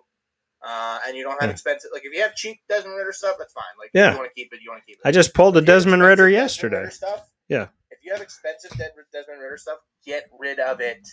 Here's the thing about Exactly. here's the thing about Desmond Ridder. Okay, I covered him at Tennessee, or pardon me, covered him at Tennessee. I covered him at at at, at Cincinnati. Thank you. I covered him at Cincinnati. I don't know where my head is this morning. So It's Monday. I'll give you. I my head's like my brain was thinking Cincinnati. My mouth was like, let's go with Tennessee. Let's just see what he does if we say it. So Tennessee, 'cause you're the only ten that's right. That's right. Roll some Tide, baby. You need to roll some Tide. Roll some Tide. You know what? If I was living in the South, I might just do it living in the North. But Florida's a second home. The next girl that I date, if she's like, "Babe, I'm gonna do some laundry," she'd be like, "What you want me to do?" I'd be like, "I want you to roll some Tide. I need, I need you to roll some Tide in that laundry. Oh, roll Tide, baby. Roll Tide. So, you know, Tulane says roll wave, by the way. Six and one for the second time in two years, back to back seasons, six and one starts and bowl eligibility for the Tulane Green Wave, who I've covered for a decade. Shout out to my guy Willie Fritz for killing it out there. And I love you, New Orleans. But you know that already. So Desmond Ridder, Cincinnati, covered him there for a couple years, interviewed him. So I'm a fan. So I go to get Desmond Ridder cards, and this dude, Murph, is with me. And I'm like, yeah, I want to get some Desmond Ridder autos. Or like four bucks, ten bucks. Like, who is paying attention to it? I know he's a quarterback, so he'll get more money on top of what he should get. So if it's like ten dollars, they'll say it's twenty or forty or whatever because he's a quarterback. over the summer. But I don't understand. he was gonna be but. I don't understand why. I don't understand why. He's going to take time, guys. He's eh, this is going to take time. I said first couple years. If he got to start within the first couple of years, it's going to take some time. I- I don't. Yeah, but I don't understand. Uh, no, he was drafted. He was a second quarterback drafted. I think he was drafted in the third round because he was drafted before Malik Willis. But Oh yeah. here's the thing: second behind Kenny Pickett. The Desmond Ridder like frenzy. I'm a Desmond Ridder fan. I've covered him and I enjoy him. I enjoy the opportunity to have ever interviewed him one time. I wasn't high on the Desmond Ridder cards. I just wanted him like I want the other guys that I cover and, and all that. So when I walked into this thing. Right. And so when I walked into this thing and Murph is talking about his value and I'm looking at GG cards and breaks and and some of the price and this and that, I was like I, I was like, dude, what is happening? And you're like, dude, he's you know, people are high on him, like getting his card for 40 bucks is good value. And I was like, I didn't say that. Why is that? I thought you said it was. You said if you can get it for like 40 bucks, if you can get it for the price that I got it for. card Yes, that card. But because of the, because of what it was selling for. Right. But what I'm saying is, I don't understand the height of this hype for his card Because value. They thought he was going to be the next big. Yeah, but I don't understand That's what that. that's why they invest in cards. I don't understand why reason they why, chose him you know, though. you- the same reason why people invest in the rookie quarterbacks. Yeah. I don't get why they chose him though. Bryce Young. I don't feel like I feel like they didn't They, choose. did Malik, they didn't do as much with Malik Willis, but they Right. did some with Malik Willis. Yeah. Kenny Pickett, all these guys. But they didn't do it with Trevor. Trevor like proved it, and Trevor was a number one pick, and they Right. didn't think he was that, that good. So they it's- yeah. jumped on him. which is which is ridiculous. Actually the time to buy Trevor. It, it makes no sense that people were higher on Desmond Ridder cards than on Trevor Lawrence coming into the NFL. That to me is, they were higher on him because Trevor Lawrence still had plenty of expensive cards. but it wasn't. It wasn't like but Desmond Ridder was selling it was hot because people wanted you know the chance to cash in. Yeah, but to me it was They so most, weird. Had the most upside potential. Yeah, it was Trevor, just We weird. We already knew his upside. Ridder, wa- we didn't. It's well, I think we don't know Trevor's upside yet. I think it continues to go I up. I actually agree with that statement. I do. but you know i just don't understand why certain people get picked to be like the guy i'm thinking like i'm just going to put together a desmond ridder collection because i like desmond ridder and Give it a few more weeks as his card prices continue to plummet. You'll be able to do that. greg said ridder's not the answer not a popular opinion on this show i never said desmond ridder was the answer long term. I said i like desmond ridder. See people people change my words around without people I, I like when people speak for me right? And i'm being facetious when i say that. Desmond ridder i believe my quotes have been i like him. I like to cover him. I appreciate my time with him. He will start within his first two years. None of those statements are false. Three of them are my are my connection to him and one of them it was a prediction that came true i never said desmond ridder was going to be the quarterback 10 years from now for atlanta i said right now this is who you got. And by the way, it's not all Desmond Ridder's fault. Their defense, staff. their defense is yuck. Their defense is one of the worst defenses in the nation. They suck something awful. It's Swiss cheese everywhere, all day, every day. There's nothing.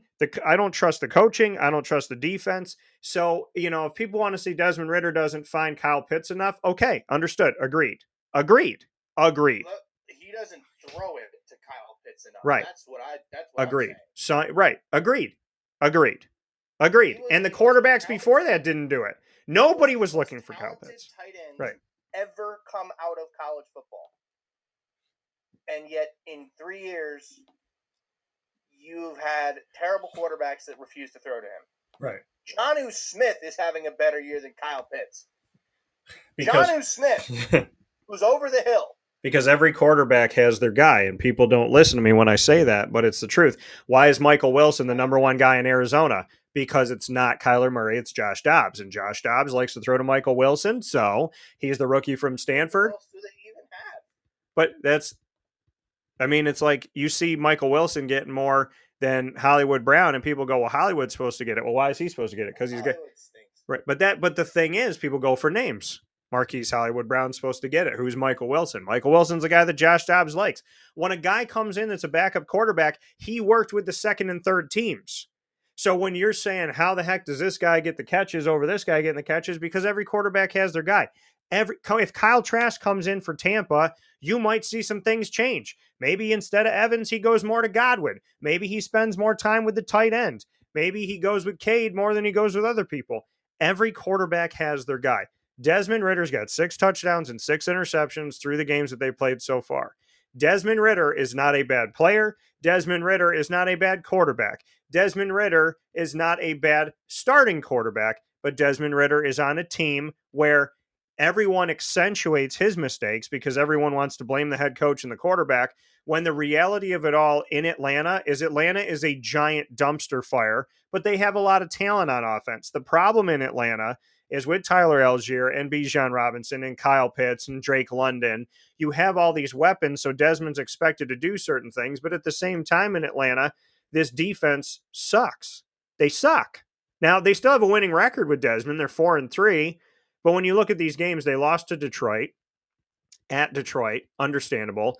They lost to Jacksonville, understandable, and they lost to Washington. That's an enigma. They play really well and then they play really terrible. And you know, so you look at those games. They just beat the Tampa Bay Buccaneers, and in the most recent game here yesterday, sixteen to thirteen on the road. So to me, is Desmond the answer that's going to be the answer for like as long as Matt Ryan was? Probably not. But as of right now, is Desmond Ridder terrible? I don't believe so. Do I think he's going to win them a Super Bowl? No. Because I think even if Desmond Ridder played extremely well, this team would never win a Super Bowl with the defense that they have. And that's my belief on Atlanta. Their defense is the biggest problem above everything else that they have going on. And, you know, people can continue to crap on Desmond Ridder, and that's fine. But Desmond Ridder did what he did in Cincinnati as an underdog, and he'll do what he does in Atlanta as an underdog. Do I think that he is going to be a top five quarterback in the NFL right now? No. But do I believe that Desmond Ridder can shock a lot of people? Yes. Why? Because he's already done it. And because he's a good leader. So I'm I'm surprised his cards were high. I'm not surprised that he's a starting quarterback in the NFL. And I don't think he's as bad as some of the other quarterbacks that are starting in the NFL that people would probably put above him just for namesake. You know, is he better than Mac Jones right now? Yes. Is he better than A lot of people are better than that. is he better than Baker Mayfield? I think so too. So, you know, but people say Baker's name far above Desmond because it's been driven into their forehead longer than Desmond's has. So, Because he was a number one pick. right.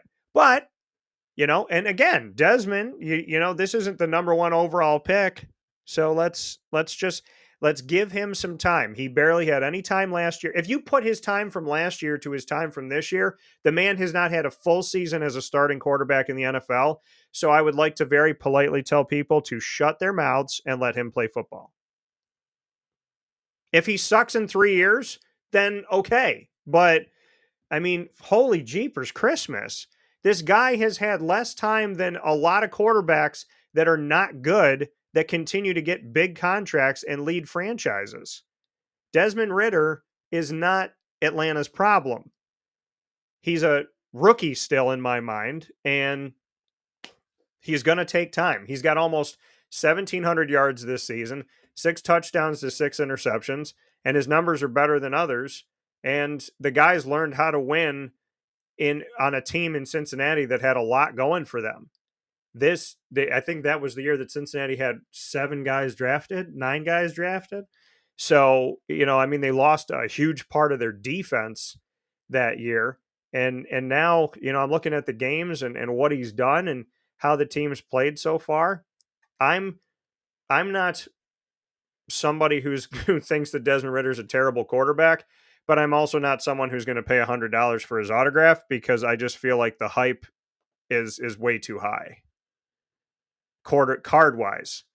Like I thought I could have walked in any place and gotten them for 15, 20 bucks. I had no idea $70 and uh, I was looking at one last night that had an awesome patch and it was a hundred bucks. Understandable. So Probably continue to keep coming back. Like I said, give it five, six more weeks. If he's still playing meh, yeah. they'll keep coming down. Well, we're gonna do a little card show here before we round things up here, and I'm gonna show these. I'm gonna let Murph go first, except for these two cards that I feel the need to show, just because we're talking about Atlanta right now. We have Kyle Pitts, which was the best that I pulled from a box that I did a box break of last month, I think, or the month before, and then I got my Bijan rookie. So I have a Kyle Pitts, very nice looking mosaic rookie card. I have a Bijan Robinson rookie card, and I have another Bijan from Score that shows him on Texas. So we have the Bijan, Kyle Pitts rookies. I think Kyle Pitts cards are probably going down based on output, but maybe that I just bought. I just bought a bunch of them. Right. So maybe that Bijan love though stays high because I know there's a lot of hype for Bijan. So I would think that I can move my Bijan rookies as of right now. So, but I will defer to you, Murph, to show what you have in your lot as I will were go grab a couple of mine. Cincy. We Yeah. were talking about Cincy. Here's Desmond Ridder's former teammate, Salas. Sauce. Salas Gardner. Sauce. Little RPA. It's not a great patch, but you know, I got it in a trade for a card that I had valued at twenty five bucks that I had list priced at forty five. Yeah. So I, I did okay. Um, cool RPA. It's numbered at two ninety nine. Um, you know, first impressions from Illusions. I like it. I like it. It's a cool card. Something I'm going to probably send to SGC, get it slabbed, and and um, throw it in the PC for a while. Yeah. Um, here is one that you will like, and I told you about this one yesterday, but you haven't seen it yet.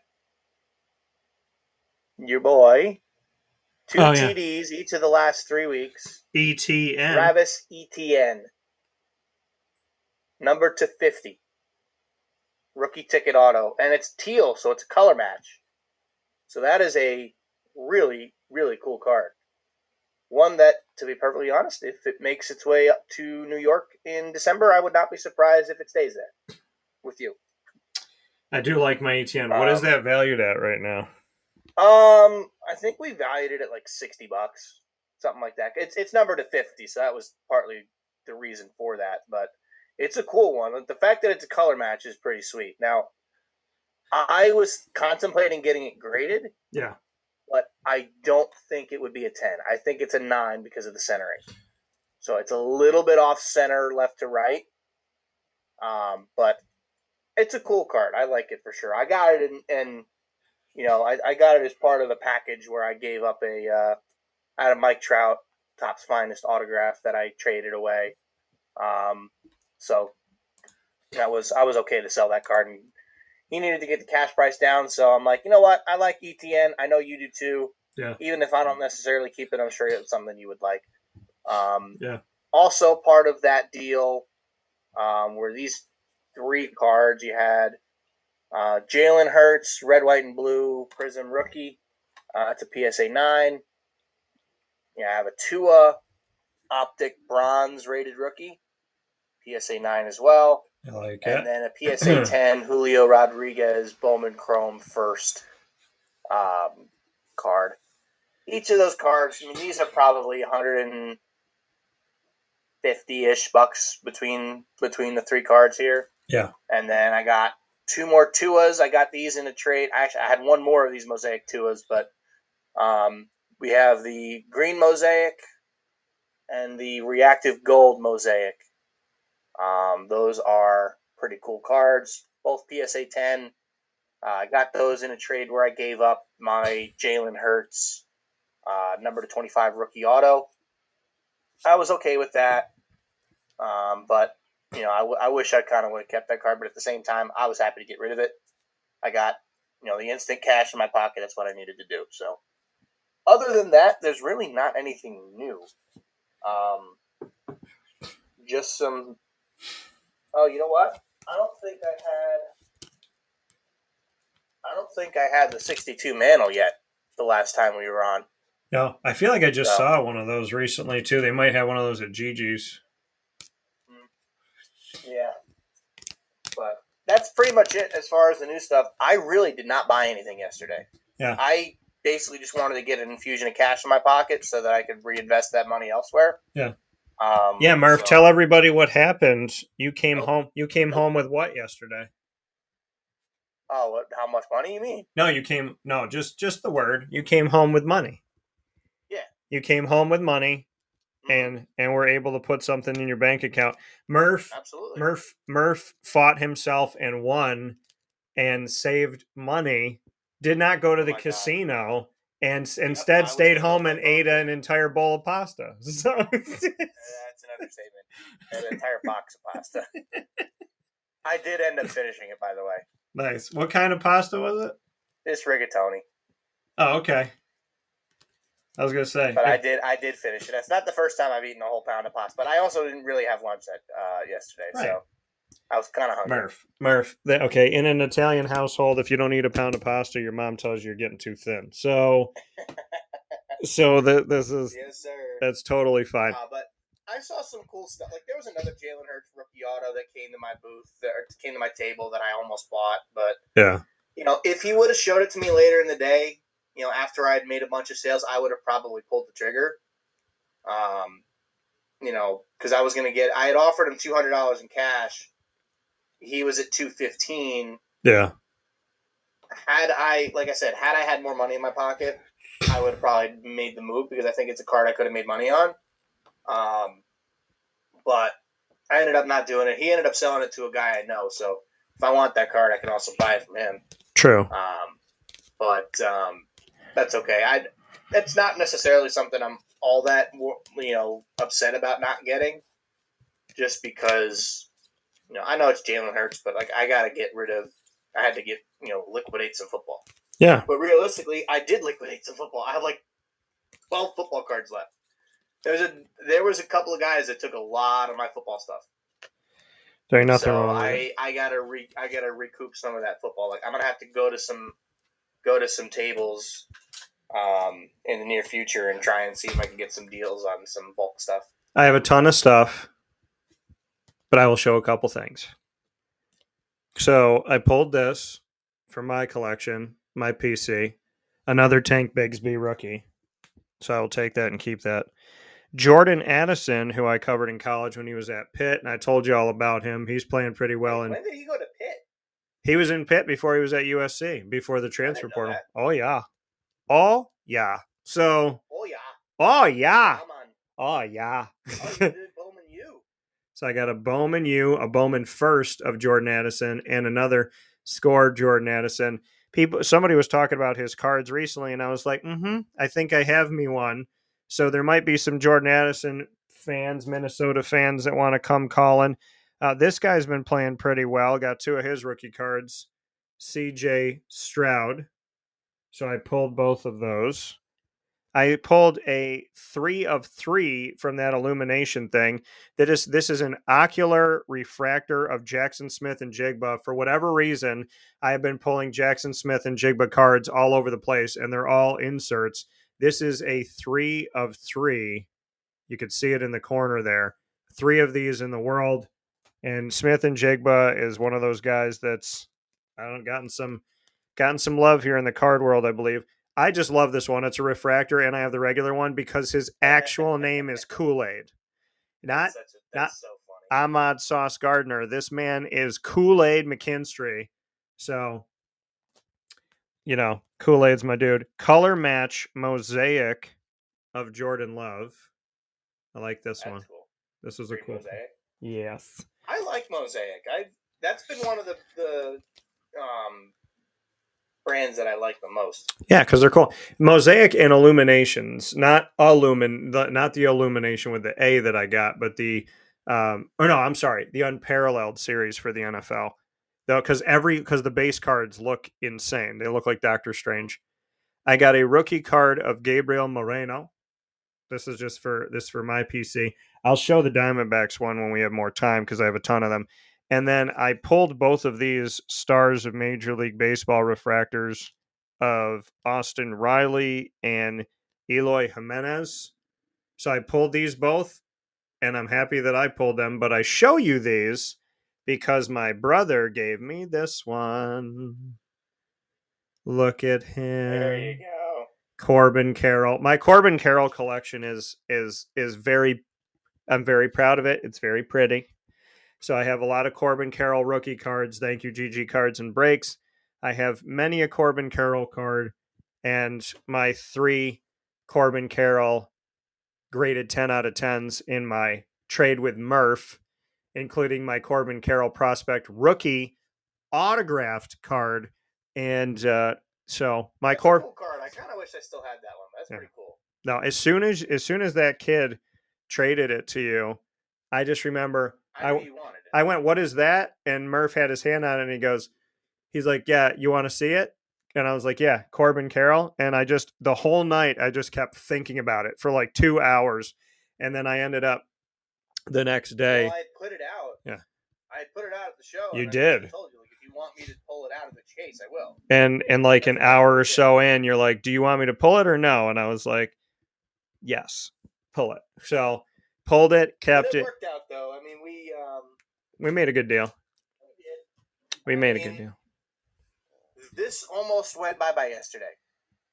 yeah Almost traded it yesterday, but the guy was trying to offer me less than what I gave you for it, so I said no. lamar yeah lamar and the thing is lamar's stock is going up i mean the man just threw four Hey, touchdowns he had four touchdowns yesterday. that's right Like, come on. that's right keep sleeping on lamar world. I'll keep loving him up.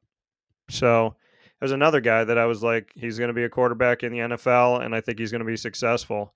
And i had many a person tell me no and i said yes and still waiting for my flowers on that one. Lamar is too. Lamar deserves them before me. But lamar keep doing your thing brother. Keep working hard. Some of us know that you can play football. So we'll see what happens from here what is this what is the value on the Jaxon Smith-Njigba three out of three is what we If got I had to guess, maybe 10, 15 bucks. I need Addison to have a big game tonight. And Brendan is the newly acquired Lamar card going into the PC. yeah. No. Uh, To be Lamar. perfectly honest, the reason I got and it wasn't newly acquired. I've had it for almost two months. Yeah, you've had it for a minute. Um, the the reason I did it was because at the time you were down with what you had gotten and sold from the show. Yeah. So I said, okay, how about this? I've made a ton of money. How about we make a deal where I take your Lamar, give you some cash in your pocket, and give you a, a good number on it. yeah. That's exactly what we. That's exactly what we did. Why did this not come up? I'm looking up the Jaxon Smith-Njigba right now. Because there's only three of them. You're not going to find comps on it. Oh wow. No. Well, You're let's You're not going to find comps on a card like that. I want to see this one though. Because if these are from the same, oh, that is. So that's a hundred dollars. That's an auto. I'm just looking up what people put up from from the Illuminations series. Not I bad. forgot. There's one more card I didn't get to show off yet. Go I ahead, didn't Mer. have it yet when I did it. Yeah. This was a card I really wanted as a kid, and obviously I couldn't afford it because it was stupid expensive. His card prices have come significantly down in the last, I don't know, year or so. Yeah. This is oh, the Mike Trout rookie card from Topps. There we go. 2011 Topps update. Mike Trout, PSA 9. Love this card. Absolutely love it. Mike Trout. So this is actually, I would say, based on what I'm taking from comps of all this other stuff that is not numbered as low. Uh, this card's pre- and it's not not an autograph. The Jaxon Smith-Njigba is somewhere around a forty to fifty dollar card, based on that's not bad. based on everything else that I'm seeing here. And I got a lot of Njigba's. I'm gonna bring them with me when we do the shows because I have so many. And there are people that just like low print cards. They like out of five, out of one, out of three, out of ten. I'm So going to help you price stuff this time. I'm going to help you price stuff so that you can move it. yeah. So I mean, I think a lot of my stuff was Hopefully, the Kenny Pickett downtown actually Yeah. Regained some value because since we were up there, it has lost some luster. That's for sure. yeah. Kenny Pickett, get it together, please. Figure it out, man. Got a victory though. They did. But yeah, Lucky victory, but they did. the moment of today's show. Buffalo, you lost to New England. They What suck. happened? Yeah, Murph. Oh man, but they did. Listen, stranger things have happened, and strange things did happen over this weekend. Many a team got victories that made you kind of scratch the old noggin. But Murph and I got to relax because my Jaguars had already played and his Jets were off. So we'll see how things go from here. We're excited for it. Head off to GG Cards and Breaks before I get there because there's some awesome stuff. So you're gonna have to go get it. 639 Delmar Place, Syracuse, New York, open seven days a week. Go to ggcardsandbreaks.com for more information for the NFL, for Major League Baseball, for my Diamondbacks tonight, baby. Let's go. Five o'clock Eastern time. And uh, looking forward to seeing what's going to happen here with my Diamondbacks. Hopefully, we will force a game seven. Murph, as always, I appreciate you tremendously. Thank you for everything. Of course, sir. We'll be back next week. Jets Giants next Sunday. Enough. for MetLife. There it is.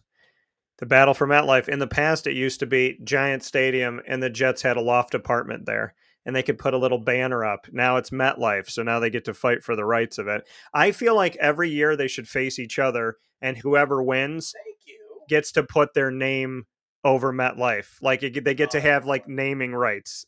But they should 100% play each other every year. Absolutely. It's a home game for both teams. It's a, Go anywhere. Like you added the 17th game. That Yeah. 17th game should be a rivalry game. yeah, Jets should play the Giants. every every year. Um, Rams Chargers every year.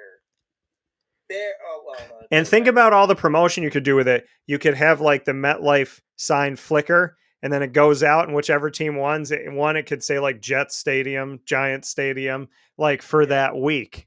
That would be pretty cool.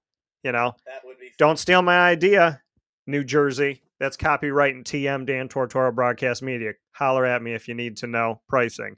But I think we should do that. I think the Jets and Giants should fight for the rights of the stadium every single season. It's a freaking home game. You save money. So do it. I know that New York's all about spending money, but let's try and save a little bit of it. Murph, as always, I appreciate you. And uh, if we're all about spending money in New York, can we have styrofoam cups back, please? so, but I hope you all have a great day. And uh, for now, I'll get my styrofoam cups from the great state of Florida. I'll talk to you soon, Murph. sounds good, sir. We'll talk to you next mon- next Monday. See you, man. So that coming from Murph, we're going to take a step aside for a fast break. Our Peter Cuneo special is going to be available to you as well, so you can go and check that out immediately on Facebook.com backslash Wake Up Call DT and on YouTube.com backslash Wake Up Call DT. I suggest you don't miss that one. And uh, Peter Cuneo, an alum of Alfred University, who went on to become the CEO of Marvel Entertainment to guide them out of bankruptcy into being sold to Disney. You do not want to miss that conversation. This is part one of the conversation. There'll be more to come. So we'll take a step aside for a fast break. We'll wrap things up right after this.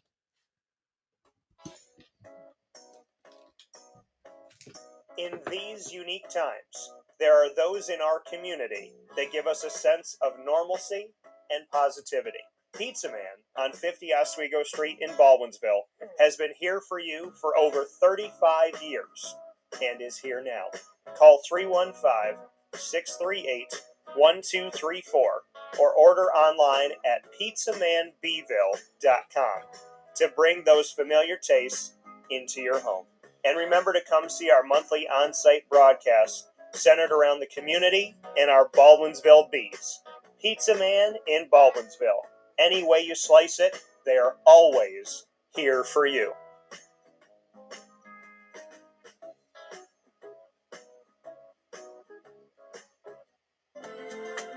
Looking for your next ride? Look no further than Great Lakes Honda City, located on 7140 Henry Clay Boulevard in Liverpool, New York. Serving our community for decades, their new and pre owned vast array of vehicles are available to you Monday through Saturday on site. To search from home, shop at GreatLakesHondaCity.com. Call 315 365 5576 to set up an appointment. That's 315 365 5576 for Great Lakes Honda City, 7140 Henry Clay Boulevard in Liverpool, New York. Great cars, great people, Great Lakes.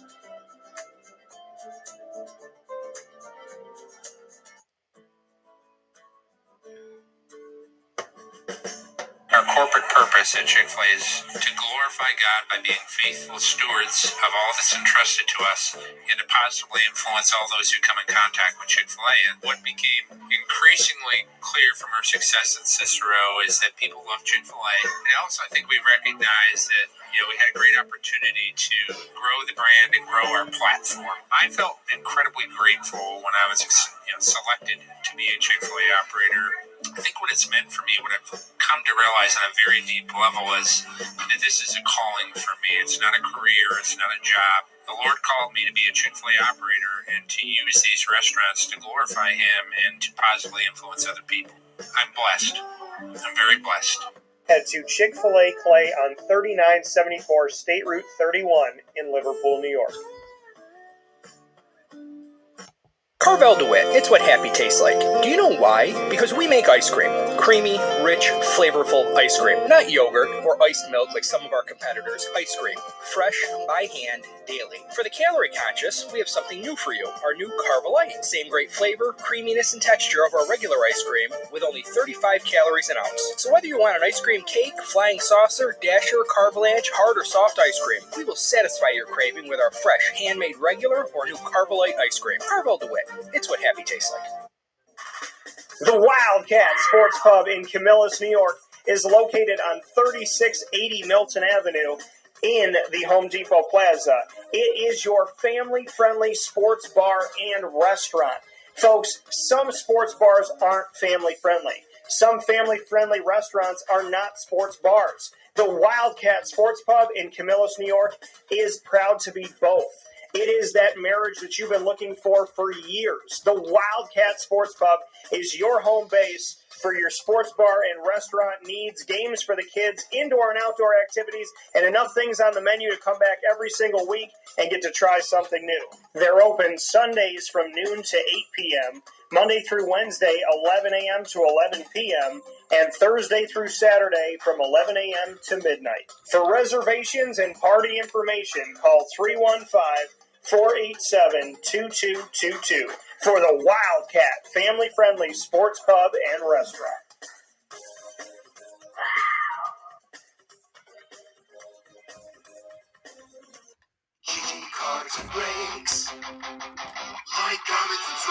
GG Cards and Breaks available to you on 639 Delmar Place in Syracuse, New York, right off of Teal Ave, is the sports card place for you to go to when it comes to customer service as well as products and all different things that they offer. The attention to detail. GG Cards and Breaks is the sports card shop that brought me back to my childhood and can help you in your childhood have those awesome memories that I got to have as well with people that truly care about the hobby and aren't just treating it as a business, but actually love what they do and get excited for that as well as get to know their customer base and remember what's important to you when you walk through the door and know that you're a Kenny Pickett fan or that you're a Niners fan or that you're a big fan of Corbin Carroll or you've been looking for that Mickey Mantle card. GG Cards and Breaks is different because they care, because of their attention to detail, and because of the fact that they truly are a part of the hobby themselves. They're kids in the hobby, big kids in the hobby, and they're here to help you celebrate your first memory in the sports card hobby or your 100th or your 1000th. Head to GG Cards and Break seven days a week, Monday through Saturday from 10 a.m. to 6 p.m., and on Sundays from 10 to 5.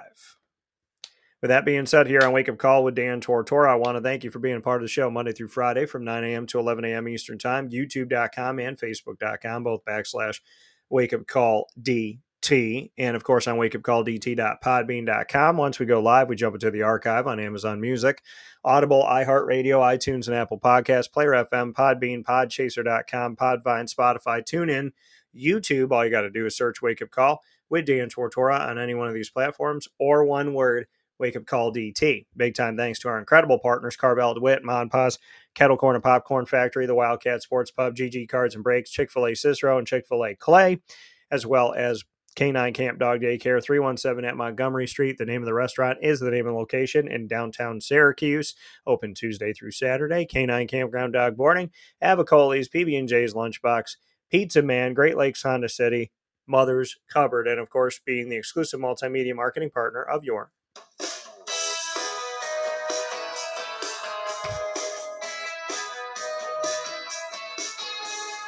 Moines College Dolphins. It's fins up every single month on Wake Up Call with Dolphin Time coming to you every Wednesday at 9 a.m. Eastern Time, featuring your Dolphins in exclusive fashion. So you have AD and DT with Athletics Director Bob Beretta and myself, Dan Tortora, every first and third Wednesday of each month, every second and fourth. You have the Dolphin Dive, diving into the stories of student athletes, coaches, administration, future Dolphins, and alumni. Get all of our content by going to youtube.com backslash wake up call DT and clicking subscribe. We have a playlist on my YouTube channel that has Lemoyne right there for you. So you can just join our YouTube channel at Wake Up Call DT and find the Lemoyne tab right there. For more information, go to LeMoyneDolphins.com. And as always, fins up.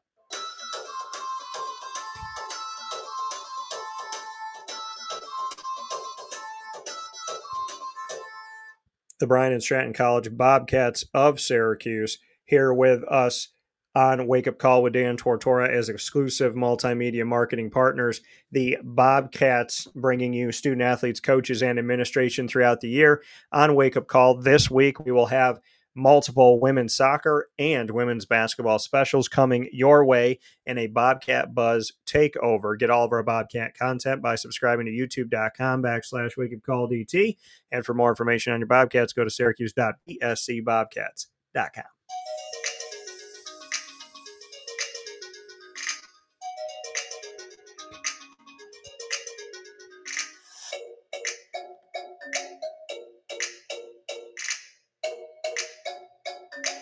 The Alfred University Saxons are exclusive multimedia marketing partners with Wake Up Call with Dan Tortora. Find your Saxons all throughout the year on Wake Up Call on Mondays during Saxon time at 10:30 a.m. Eastern Time. Our special aired today with Peter Cuneo. You don't want to miss an opportunity to see all of our specials, the Presidential Perspective episodes with President Mark Zupan and the Saxon Spotlight with student athletes, coaches, administration, and alumni. Find all of it by subscribing to youtube.com backslash Wake Up Call DT, and you'll see our Alfred U. Saxons playlist on our YouTube channel. For more information, go to gosaxons.com. With that being said, I want to thank Brendan Murphy for DT and Murphy as always every Monday. Go to and Pa's, your snack capital. Do not miss a moment. Your snack buddy is right there for you. And Pa's Kettle Corn and Popcorn Factory with popcorn, kettle corn, premium corn.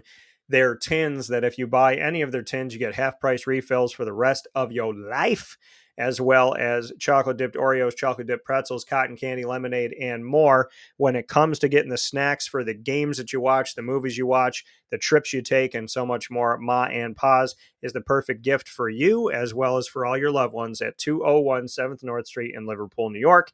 Big time shout out to Peter Cuneo as well. Go and watch the special. It is airing currently on youtube.com backslash wake up call DT and on facebook.com backslash wake up call DT. Peter Cuneo, one of the greatest alum to ever graduate from Alfred University. Do not miss that special. Find us on Facebook at Wake Up Call DT, X, the former Twitter, at Call DT, and Instagram at Wake Up Call underscore DT. God bless, no stress, do your best. We'll talk soon. Be well, stay safe, and happy to do this show, my first one since turning 38. God bless y'all, and I'll talk with you soon.